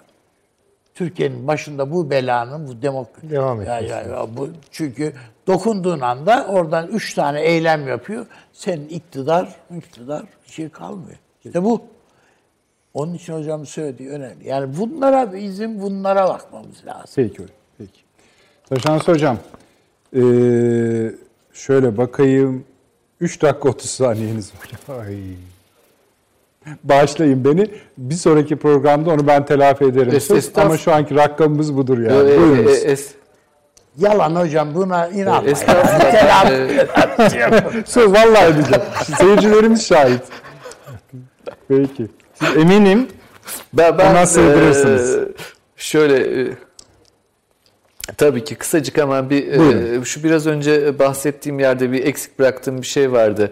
Şimdi Amerika'daki bu yarılma tabii ki önemli. E, farklı modeller dünyaya dair de E, o noktada hani bizim çevremizi de ilgilendiren e, hususlar bunlar. E, Rusya, İran, e, Irak, Suriye e, orada konuşulanlara aynen katılıyorum ben de onu da bir söylemek isterim. Yani Türkiye'nin acilen belli sorunlarını çözmesi gerekir. E, ancak bazı komşularımızla da daha iyi geçinmek durumundayız. Biz zaten elimizden geleni yapıyoruz ama bazı bazı komşularımız iyi geçinmeyi bilmiyorlar. O şey yok yani e, onu henüz edinememişler. Onların öğretilmesi konusunda da e, Türkiye'nin e, ben kapasitesi olduğuna inanırım her zaman için. E, yani diplomatik yolların ondan sonra iyi komşuluk ilişkilerinin herkese fayda getireceğini ikna edebilecek kapasitedeyiz. Türkiye'nin üstüne daha fazla iş düşüyor. Dolayısıyla hani bütün komşularla olabildiğince iyi ilişkiler kurmak e, faydalı olacaktır bu dönemde. E, Çatışma gerekir bazen e, ama yani e, durduk yere de çatışmanın ya da çatışma halinde olmanın alemi yoktur diye düşünüyorum. E, Çünkü hani e, hem Rusya ile hem de İran'la bu ikisini özellikle önemsiyorum. Mutlaka çok çok e, iyi dostluk ilişkilerine sahip olmamız, bunları geliştirmemiz gerekir. E, Başka bir şeyin alternatifi olarak değil, e, Tam tersine e, Türkiye'nin daha iyi olabilmesi için e, hatta e, geleneksel e, müttefiklerimizle de daha iyi ilişkiler kurabilmemiz için e, bu elzemdir diye düşünenlerdenim. E, Bunu da söyleyeyim. E, Zannediyorum 3 dakikayı da doldurmuşumdur. Hayır doldurmadınız. Doldurmadım mı? Bunu şunun için söylüyorlar hocam. Demek ki telafi edeceğim bir şey yok demek. İşte tabii bakın gelecek programı kurtardık. Taşans Hocam çok teşekkür ediyorum. Hakkınız bakidir. Eksik olmayınız. Sağ olunuz. Ben Muhakkak teşekkür yerine ediyorum. Sağ olun onları. efendim. Süleyman Hocam sağ olunuz. Sağ olunuz. Avni Bey çok teşekkür ediyorum. Ağzınıza sağlık. Efendim tekrardan söyleyelim. Bir şu anda bile başladım. Sosyal medya hesaplarından gelen bütün mesaj, yorum çok sayıda var. Ee, hepsini okuyoruz. Emin olabilirsiniz. Değerlendiriyoruz. Kıymetlendiriyoruz. Tekrarı arkadaşlarımız hemen söyledi. Teşekkür ediyorum. Gece 01'de başlıyoruz kaçıranlar için. Ertesi günde tamamını kaçıranlar varsa da YouTube hesaplarımızdan, TVNet'in YouTube hesabından Akıl Odası'nın bu bölümünü izleyebilirsiniz. Salı akşamı inşallah yine saat 21'de çok muhtemelen yeni olaylarla, yeni bölgeyle, yeni dünyayla yeniden huzurlarınızda olmayı ümit ediyoruz. İyi geceler diliyoruz.